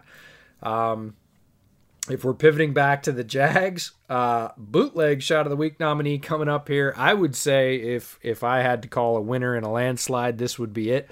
Myles Jack levels David Johnson, and I mean levels. Puts him on his back. David Johnson lays there for a minute, and you're like, is he dead? Oh no, I he moved. thought so. He moved. Okay, I cool. definitely thought he was. Yeah, no. Myles Ugh. Jack had a big game, forces a fumble later on from Duke Johnson. Uh, he had some big games early in the season as well, where he was just everywhere. I think we brought him up in like week two or maybe week three in the point after. Um, Myles Jack's been a little bit quiet, still been playing well, but that shot on David Johnson, go look it up. Holy cow, did he absolutely tattoo him?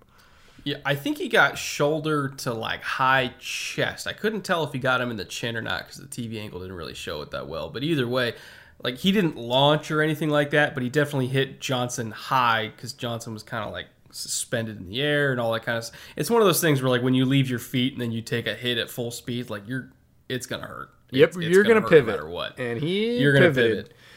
Yeah, it was a great hit uh, to break up that pass on third and three, if I recall correctly. So it got Houston off the field. Uh, definitely rocked Johnson's cage a little bit. And uh, man, great, great hit. Cunningham also, we had a, a, second bootleg shot of the week from this game. Uh, the Zach Cunningham sack on a blitz later in the game where he just swallowed Luton whole. Uh, you know, kind of looked like a. It, it, was very similar to Bobby Wagner's sack the other mm-hmm. week where he just kind of extended both arms and just literally swallowed this dude whole on the blitz. Huge, huge hit in a key spot.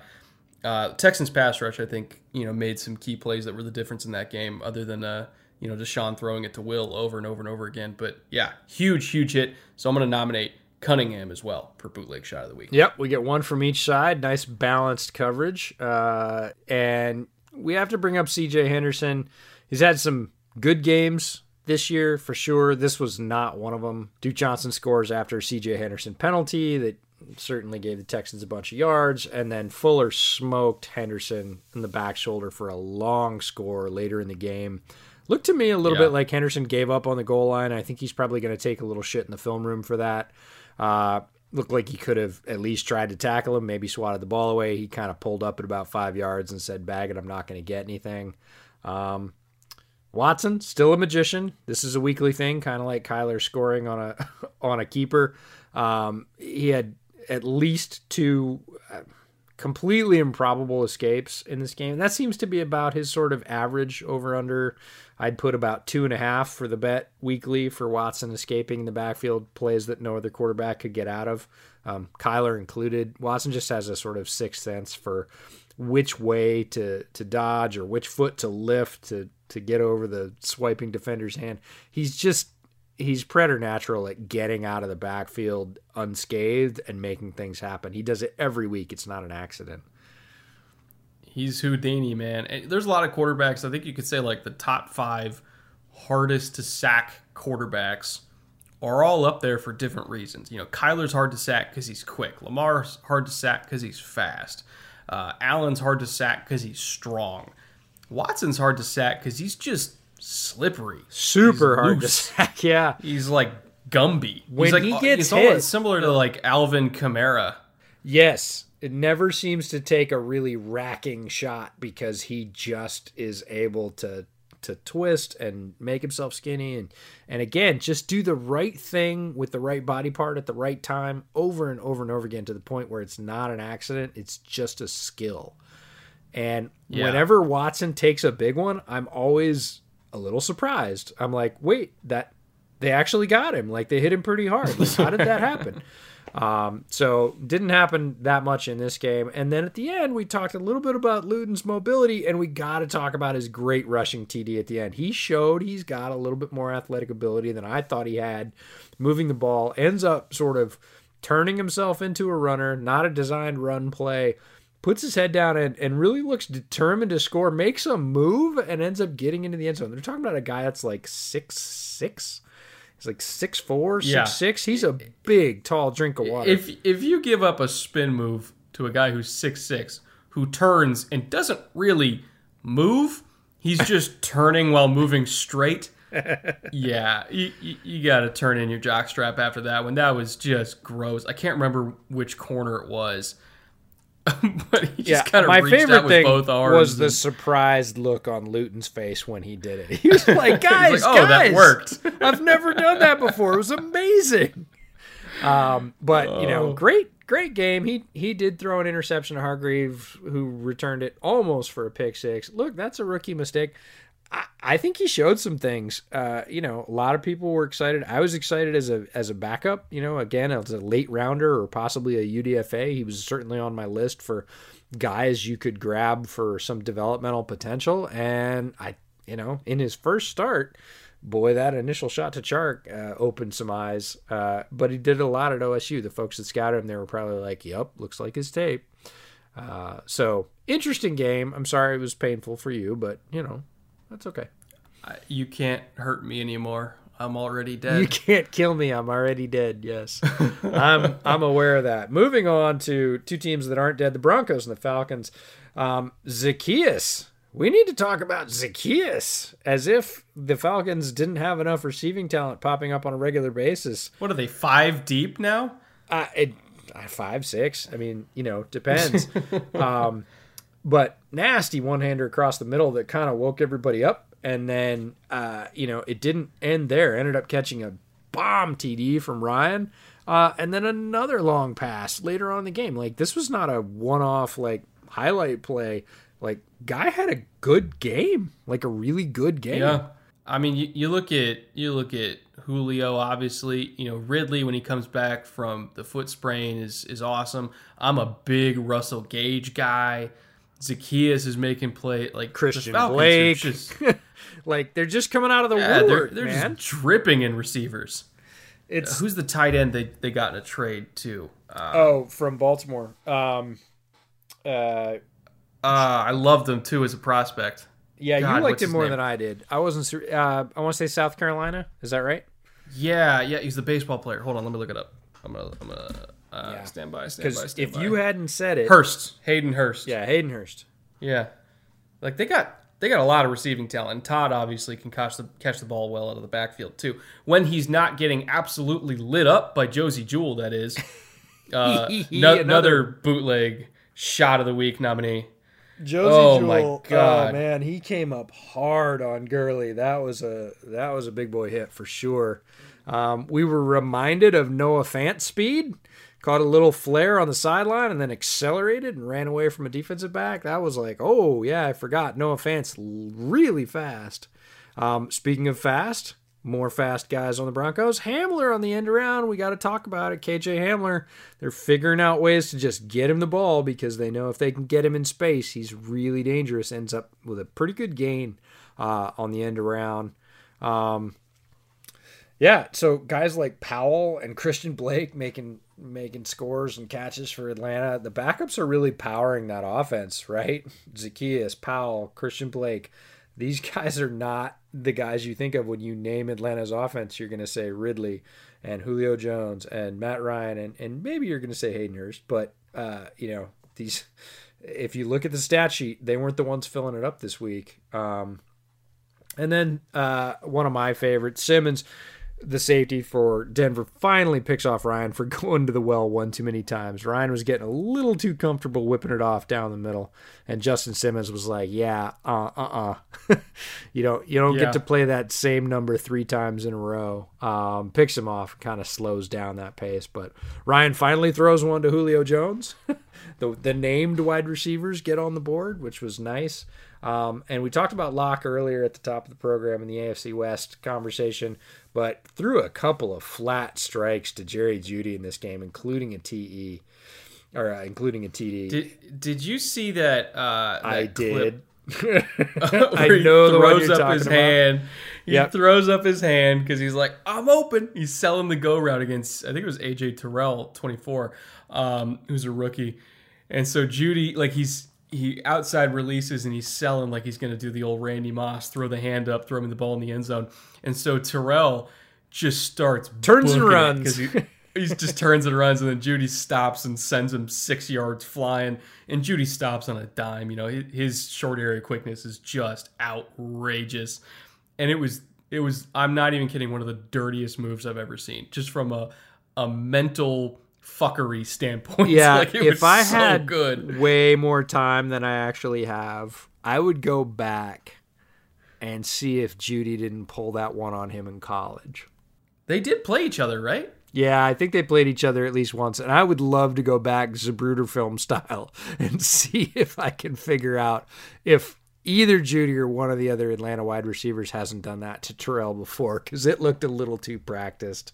Um, maybe it's just something he cooked up. Look, Jerry Jeudy, extremely talented guy, but it was it was dirty. I, it, it's you know it's a curl. But that's one of those things where like a curl isn't just a curl. No, you know? curl with veteran savvy. Let's call it that. Yes. So Gurley yeah. smashes one in. Lock again keeps the drive alive. Great scramble. Drills one to Patrick for the score. Throws another long dart to Jeudy, and then he runs it in. Speaking of mobility, uh, but they just couldn't quite muster enough to knock off Atlanta. Another one of those teams that seems to be able to find ways to lose every week. They find a way to hold on.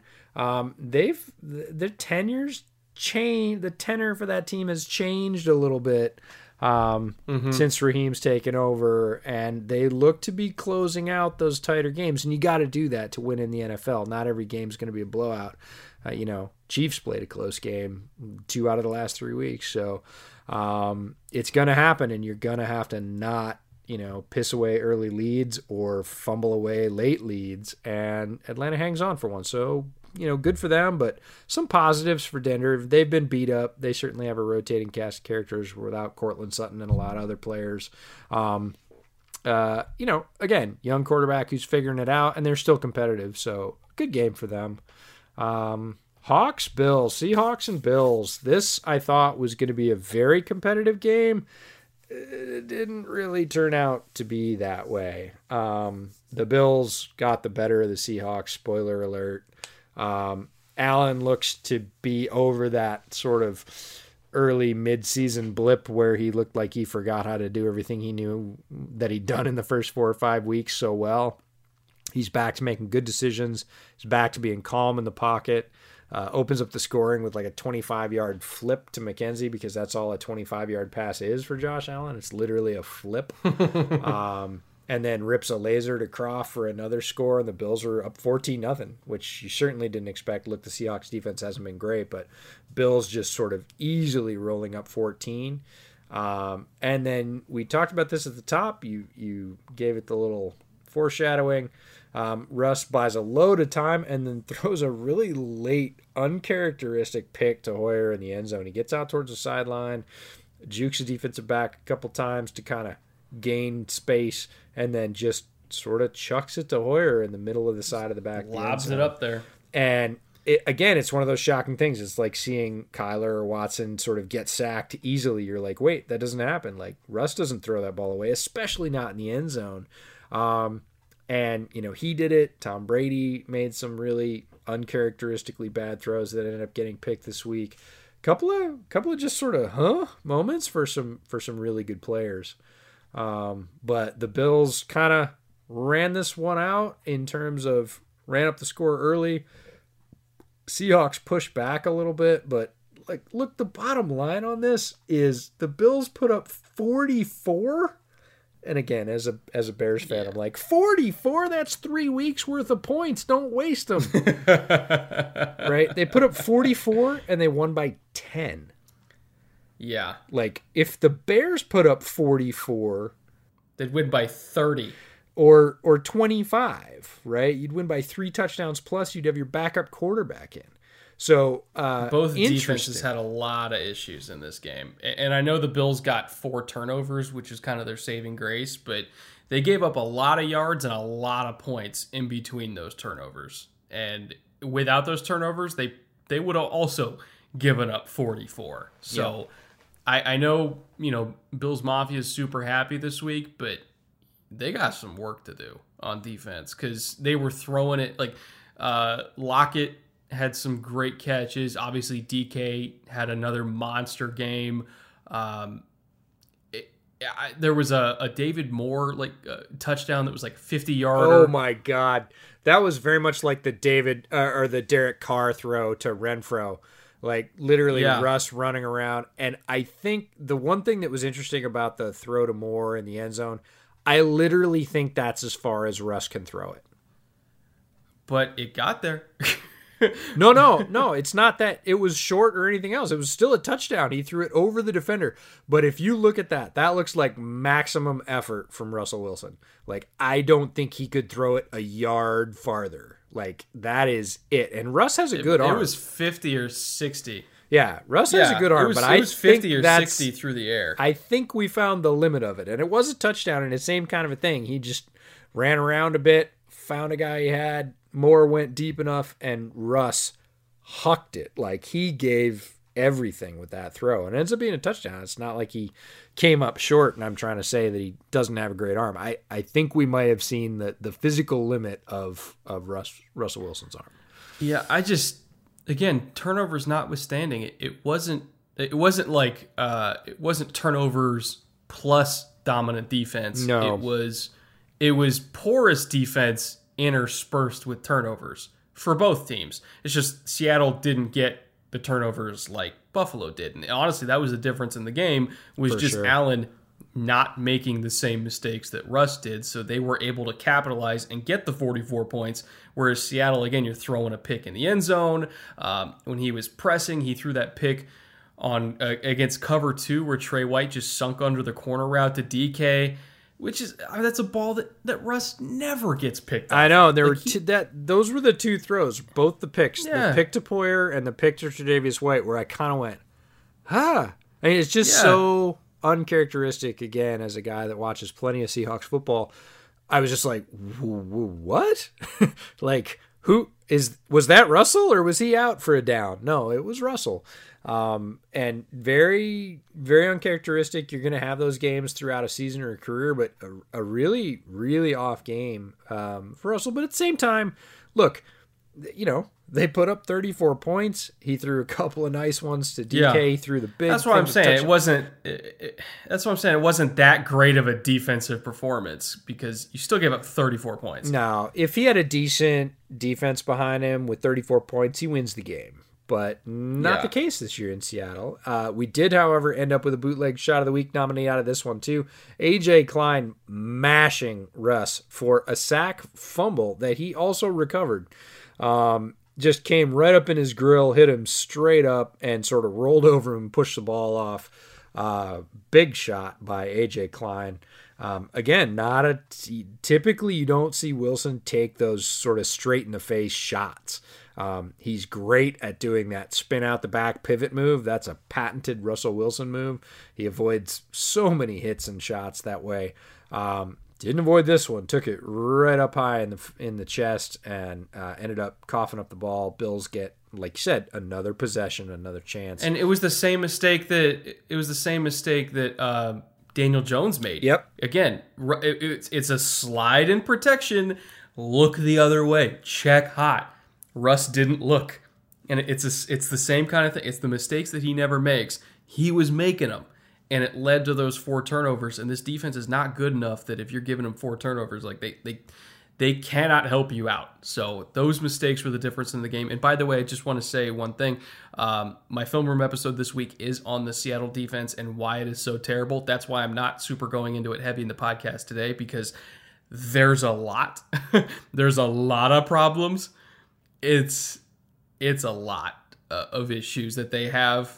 Just keep an eye out for the film room. It'll be out Thursday or Friday, most likely Friday, knowing me. oh, uh, remind me to send you a thing about their pass rush. Seattle's pass rush. Uh huh. You'll love it. Okay. Oh, uh, that sounds scary. To Oh, me. it is so scary. Uh, but uh, Is it I'll, a stat? I'll find it. Yeah, no, it's a it's a combined um, total of their uh, pressures slash hurries, hits and sacks by game, and it's like I Oh, God. humbly submit it's not a pass rush problem.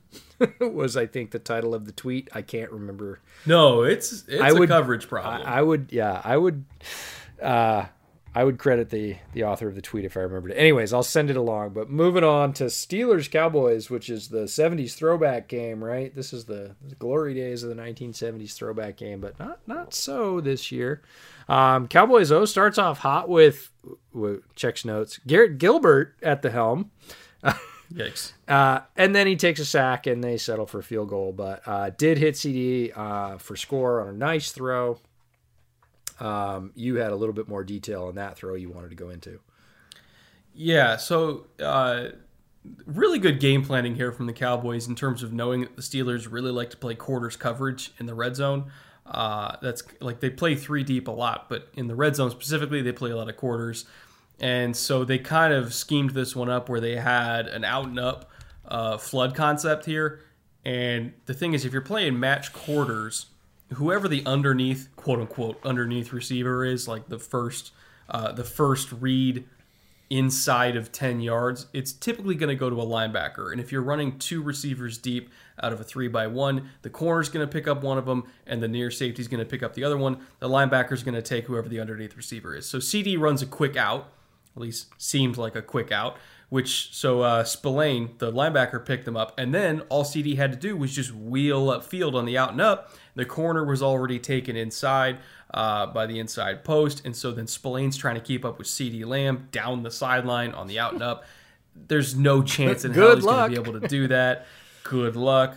And then uh, obviously they get the easy touchdown out of it. There is a way for a defense to guard that play in match quarters, but they really got to be on their game in terms of the uh, the the safety playing a poach technique on the other side to pick up the number three, so that the the other safety can then pick up the number one, so that the corner can then pick up the new number one on That that sounds up. Like, very much like that sounds incredibly Saban esque. Describing it's the, very complicated Yeah. and you have to have a guys that that play together a long time that see that play together before Spillane's obviously only been in the lineup for a little bit since Bush got hurt and it's it's tough to pull off uh, guarding that play in match quarters unless you really know what you're doing and so again great design from the Cowboys it's a cover four beater uh, and really good job of trying to just get Gilbert the best possible matchups he could to score on a very good defense. Yeah, Big Ben comes back, manufactures a TD with a pump fake. We've seen this. Stop me if you've seen this one like a billion times. Uh, it's almost a patented Roethlisberger move. He does this one to Washington, and it is uh, vintage. The pump fake almost. There was a point which Chris Berman kind of seemed like he was doing an impression of Chris Berman after a while, right? and it almost seems like Ben's doing an impression of Ben. Like it's not as clean or sharp as it was, but it still works, and everybody still gets it and laughs. Um, yeah, Washington laughs all the way to the end zone for that great uh, pump on a sluggo slant and go route, and that's that. That's ball game. Easy throw. Um, CeeDee comes up with a big fumble right to Minkah, just coughed it up, and it happened to go right into Minkah's gut at warp speed. Um, Pollard looked good again this game. We've called him out uh, a couple times on the podcast. Seemed to be almost the lead back in this one. Zeke had his touches as well, but um, Tony Pollard seemed to be doing most of the ground game pickup. Um, Dallas was moving the ball with Gilbert at quarterback, but all field goals, very few touchdowns. It's a tough red zone defense to crack. Uh, you know, there's there's only so many quarters beaters you can turn to. That's right. We talked about all the talent they have, Hayward and Tuitt and everybody on the defensive line uh, last week, and that that definitely got to the Cowboys. They stalled and, and ended up settling for field goals, and that's never good because it will come back to haunt you. Um, Pittsburgh comes back powered by Juju. We also talked about Juju last week. Um, uh, you looked this up. I knew that he had three big catches on the drive. You looked it up. He had all 75 yards on a drive and the score on another pump Yeah, fake. Like, literally every single yard. that never happens. no, they were down. Uh, they were down like 19 to nine or something like that, and or whatever it was. Uh, and then they at the end of the drive they pulled within like four or five points, whatever it was. But so they were down double digits. They were down multiple scores, and Juju had every single catch, every single yard, and the touchdown on that drive. And and it was the same kind of stuff we were talking about last week, where it's it's the screens, it's the crossing routes. Uh, you know, he's the the number three inside in the slot. Uh, they get too high in the red zone. He runs a corner post because he's matched up one on one on the safety based on their match coverage. And so the safety bites on the corner. Juju wins inside the post and then powers through multiple guys, you know, breaking the tackle, breaking the plane. He's he's just so reliable. And it, he's not as good at separating as Diontae Johnson. He's not as physical as Chase Claypool, but I'll be damned. When they needed 75 yards and a score because they were trailing one of the worst teams in the league, he got them there. And I I love Juju for that. He's so reliable. Yeah, he's tremendous. Uh, a little bit unheralded this year. That's starting to turn around. Uh, well, certainly if you're listening to this podcast in the last two weeks, but um, those plays don't necessarily go unnoticed. Did get in the end zone as well this week, which he has not been doing. That those balls have been going to Claypool and uh, the other wide receivers. Um, Cowboys blocked a field goal. It's a big week for special teams plays, making a difference in games.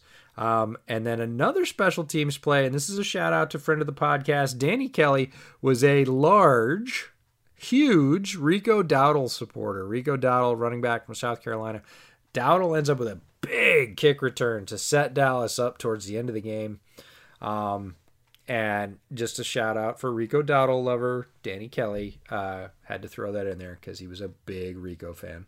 He might be the only Rico Dowdle fan I've ever heard of. Uh, he was he was outspoken in his love for Rico Dowdle. I will say, I he he reached out to me. He's like, "What do you think of Rico Dowdle?" And I was like, "I don't. know. He's all right. Like I'd pick him up super late, or or maybe UDFA. Like you know, you can get running backs. He's like, ah, I don't think so. I, you know, I think he's better than that. I was like, okay, Danny. Um, you know, so yeah, we all see different stuff, but uh, no, I always, whenever I see Rico Dowdle get touches, I always ping Danny on text. I'm like, Rico Dowdle sighting. Um, so Minkah ends up getting a pick in the end zone that the rush generated. Right, that was again pure Steelers pass mm-hmm. rush, getting to the quarterback basically a duck coming out. Minkah's the beneficiary. Uh, Pitt gets the field goal to pull within one. Um, Diontae Johnson, who we talked about a little bit earlier, huge play down the sideline. Ebron seals the drive with a hurtling TD. And then Pittsburgh actually ends up getting the ball back after Dallas has a possession. And this one's going to sting a little bit, especially against the Cowboys defense that has been um, porous for most of the year. Pittsburgh, when they needed it, couldn't get one yard to seal this game and march off to un- unbeaten status. Now, they end up winning the game, so a lot of people are going to overlook that, but they needed one rushing yard, and James Conner actually got tackled for about a two yard loss. They couldn't get one yard. Four yard loss. Yeah, it was not not a pretty Even play. Um, so the Steelers dodge a bullet. Uh, Cowboys end up chucking one into the end zone. Uh, you know, as time expires, it gets batted down fairly easily. But the fact that the Cowboys with their third string quarterback were pushing the Steelers to, you know, a last second Hail Mary possibility that would have won them the game. Uh, you know, look, you got to win the close ones, you got to win the easy ones, you got to win all of them if you're going to, you know, certainly go unbeaten. But if you're going to make the playoffs, typically in this league, you got to take every win you can get because they are hard to manufacture. Um, Steelers breathing a bit of a sigh of relief. They I, you know, if you look past anybody, it would be fairly easy to look past the Cowboys, and the Cowboys stood up and played them right down to the line with Garrett Gilbert leading the charge. Yeah, it was a overall ugly game, kind of entertaining, but in an ugly kind of way. uh, I, I do have one last note for this game. If you guys want to see a dead body, go look at Cam Hayward's sack on fourth and eight late in the fourth oh. quarter. Uh, in the in the drive before the Steelers couldn't get that last yard, Cam Hayward, oof, yeah, he, he demolished came. Connor Williams. Yeah. I mean, one arm threw him like four yards. I, I was a little bit worried about Hayward going into this game because he, he seemed a little bit banged up the week before that with a quad injury. I wasn't even sure if he was going to play. Uh, yeah, no, he's fine. He's yeah. he's good to go. Connor Williams, you might want to check on though. Do a wellness check on Connor Williams. He had a rough week. There, that was not the only yeah. rep. Uh, look, if you're an offensive lineman, you're playing the Steelers' defensive line. You're not gonna have a great week. If you survive and have an average week and nobody knows your name at the end of it, you had an amazing week. Um, Connor Williams did not have that week. He had he he got abused. Um, yeah. Moving on, Saints Bucks. Last game we're going to talk about uh, before we wrap it up with our bootleg shot of the week nominee uh, sort of roundtable. Um, Tampa Bay blown coverage on the first TD to Smith, like blown coverage. Nobody close. Uh, nobody had him. Bunch of people looking around like I thought he was yours. I thought he was yours. Um, nah. Harris making big plays for New Orleans, a speed guy for New Orleans for the Saints. Second straight week, he's been racking up yards. Drew Brees is starting to find his number, um, getting in the ball, and he is he's got some jets. Um, I want to see him get more involved on offense and not just on special teams because that dude, he's he's there's very few guys in the league that run or that move like Tyreek. Yeah, he's he's one of them. Like you you put him with Andy Reid Andy would get him the ball. I think honestly he could be a better receiver than Mecole, and that's saying something. Hmm.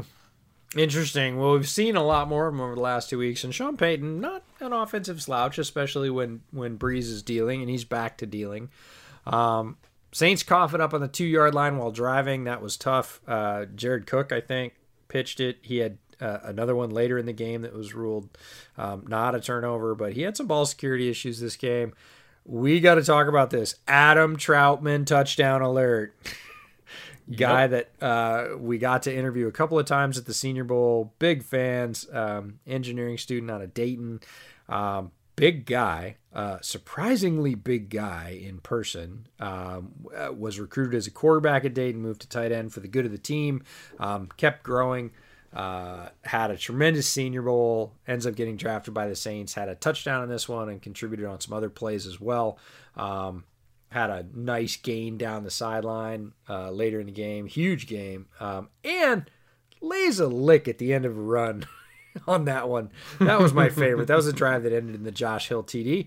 But uh, Trautman's going down the sideline. He can either go out of bounds or he's got this defensive back and he's like, mm. and I bring that up because I talked to him about blocking, right? Being a quarterback and tight end, you you not only have to catch, but you also have to block. And I said, you know, what's your what's your approach on blocking, right? You've had a tremendous offensive season blocking sometimes considered the dirty work. I wanted to see how he approached it. He took a pause and he looked at me and he goes, You know, burying a guy on a good block, imposing your will on another mature human being who's really not interested in it is better than catching a touchdown. and he said it in all seriousness. And I was like, I love this guy. Uh, this is my guy. Anyways. So great. Brady can still rip it. This is right before he tossed the pick to Marcus Williams. When Brady lights it up, he does not look like the other quarterbacks we talked about that are aging, like Philip Rivers, who was shot putting, like Drew Brees. The arm is there. He when he unloads, he can still throw it on a line. The guy's what forty what years old? 42, 43, I think. that is now. Yeah, yeah. He, when he lets it go, he's still got it, and and that is surprising. But he tosses a pick to Williams a little bit later, and it was just kind of par for the course. This was not going to be their day. We talked about it earlier in the podcast. Some uncharacteristic things um, done by good quarterbacks. Uh, Brady was in that group this week. Um, they finally catch a break. The Bucks finally catch a break. Brees fumbles it. Uh, they drive down but Gronk drops it in the end zone. Speaking of all this Fountain of Youth stuff from a couple of weeks ago, all of a sudden it looked like the potion wore off. Uh, Gronk had it uh, and just just didn't get there. So uh, Lavonte David lays a big shot on a Kamara screen. This is one of our bootleg, our last bootleg shot of the week nominees. Um, yeah, this is a play that you pointed out. The Saints run fairly often. Saw a bunch of other teams run it as well. Uh, the orbit motion where they go back to the opposite side for a screen. Yeah, Lavonte David was having none of that. He as soon as Kamara leaked out to the side, he was on a line and he got there right after the ball and laid him out.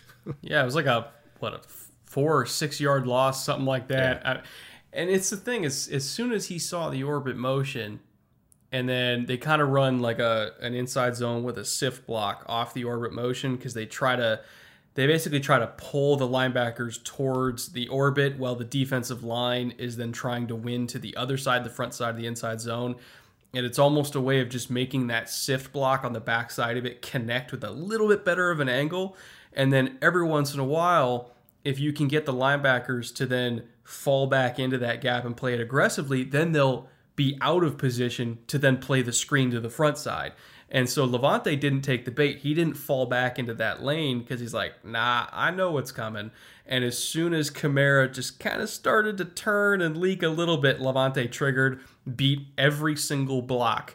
Uh, it was like three guys that were going to be out in front of the play, and Lavonte just he he got there so quickly the blocks didn't even get set up yet, and met Kamara at the ball just tagged him. I mean, great, great hit, form tackle, dragged it down for a loss. Again, the, the Bucks got waxed in this game, but there were still a few individual plays that that kind of remind you, like, hey, there's a lot of talent on this team.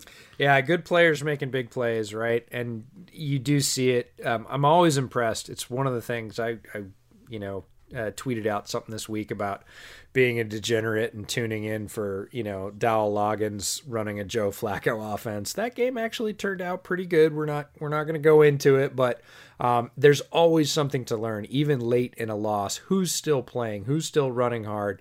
Who's you know diagnosing plays that you can tell they watch the film and they're trying to you know they're trying to put every good rep they can on tape. Those players stand out, especially at the end of the season for losing teams, teams that have kind of who are literally just playing out the string. You can see which guys want it, which guys are still driving, and which guys have kind of mailed it in or just picking up their checks. Yeah, I I respect the Bucks for hanging in there and still playing hard to the end, even though they were just completely outmatched. Um, the Saints defense played out of their minds. The, the Bucks offense was mostly out of sync, and this statistically was probably one of the worst three games Tom Brady has ever played. The worst I can remember since uh, probably that 2014 uh, you know disaster in Kansas City where they it was like 40 to 15 or something like that and everybody was convinced the Patriots were terrible and they the dynasty was over and then you know they went the annual the Tom Brady is done that's gone on for the last 5 years. Yeah there's one of these kind of games every single year where Tom Brady loses big. It's not normally this big, but it's happened before. Kansas City's done it to him multiple times by themselves. This year it happens to be the Saints. Like Tom Brady will lose big once a year. Everybody's going to be convinced that it's over and then we're looking at him in January in the divisional and the championship and then the Super Bowl and everybody's like, "Oh, how how could we be so stupid?" Yeah. Don't take the bait it's Tom Brady. He's going to win next week. I don't even know who they're playing. He's going to win next week. I don't even know who they're playing, yeah. but he very rarely loses two weeks in a row. I would I would probably put folding money on on Brady uh, next week because he just doesn't stack losses back to back. And look, he took a beating. Uh, he is hyper competitive and this one's going to burn a little bit. The film is not pretty. He's you know i would imagine bruce arians will be giving it to in the film room and rightfully so. He played a bad game. He's going to want to wipe that taste out of his mouth as soon as possible. Um, look for tom brady to have a very solid outing next week. The next four games for tampa all sound immensely entertaining. So this sunday they're on the road at the panthers Ooh. Then they host the Rams. Okay. Uh, and then six days later, uh, the the Rams game is a Monday nighter, by the way. Six days later, they're hosting the Chiefs, and then they're hosting the Vikings. All four of those games sound super interesting to me. Yeah, it's gonna be fun. Yeah, if you and then they of, finish with the Falcons and the Lions. I was, so. I was gonna say if you could travel the team for the month, that'd be a great little sort of microcosm of where they're at and whether or not they're really, really good. Again, I'm not thinking that everything's over and everything's going to crumble. They have way too much talent for that, and, and quite frankly, way too much competitive drive to just fold. I don't think that's going to happen at all in Tampa. But uh, it'd be really interesting, sort of follow follow the Bucs for a month and and see how they get through each of those four contests. Um, again, I wouldn't want to be Carolina right now with Tom Brady licking his wounds from a bad beating. Historically, it's not a good place to be.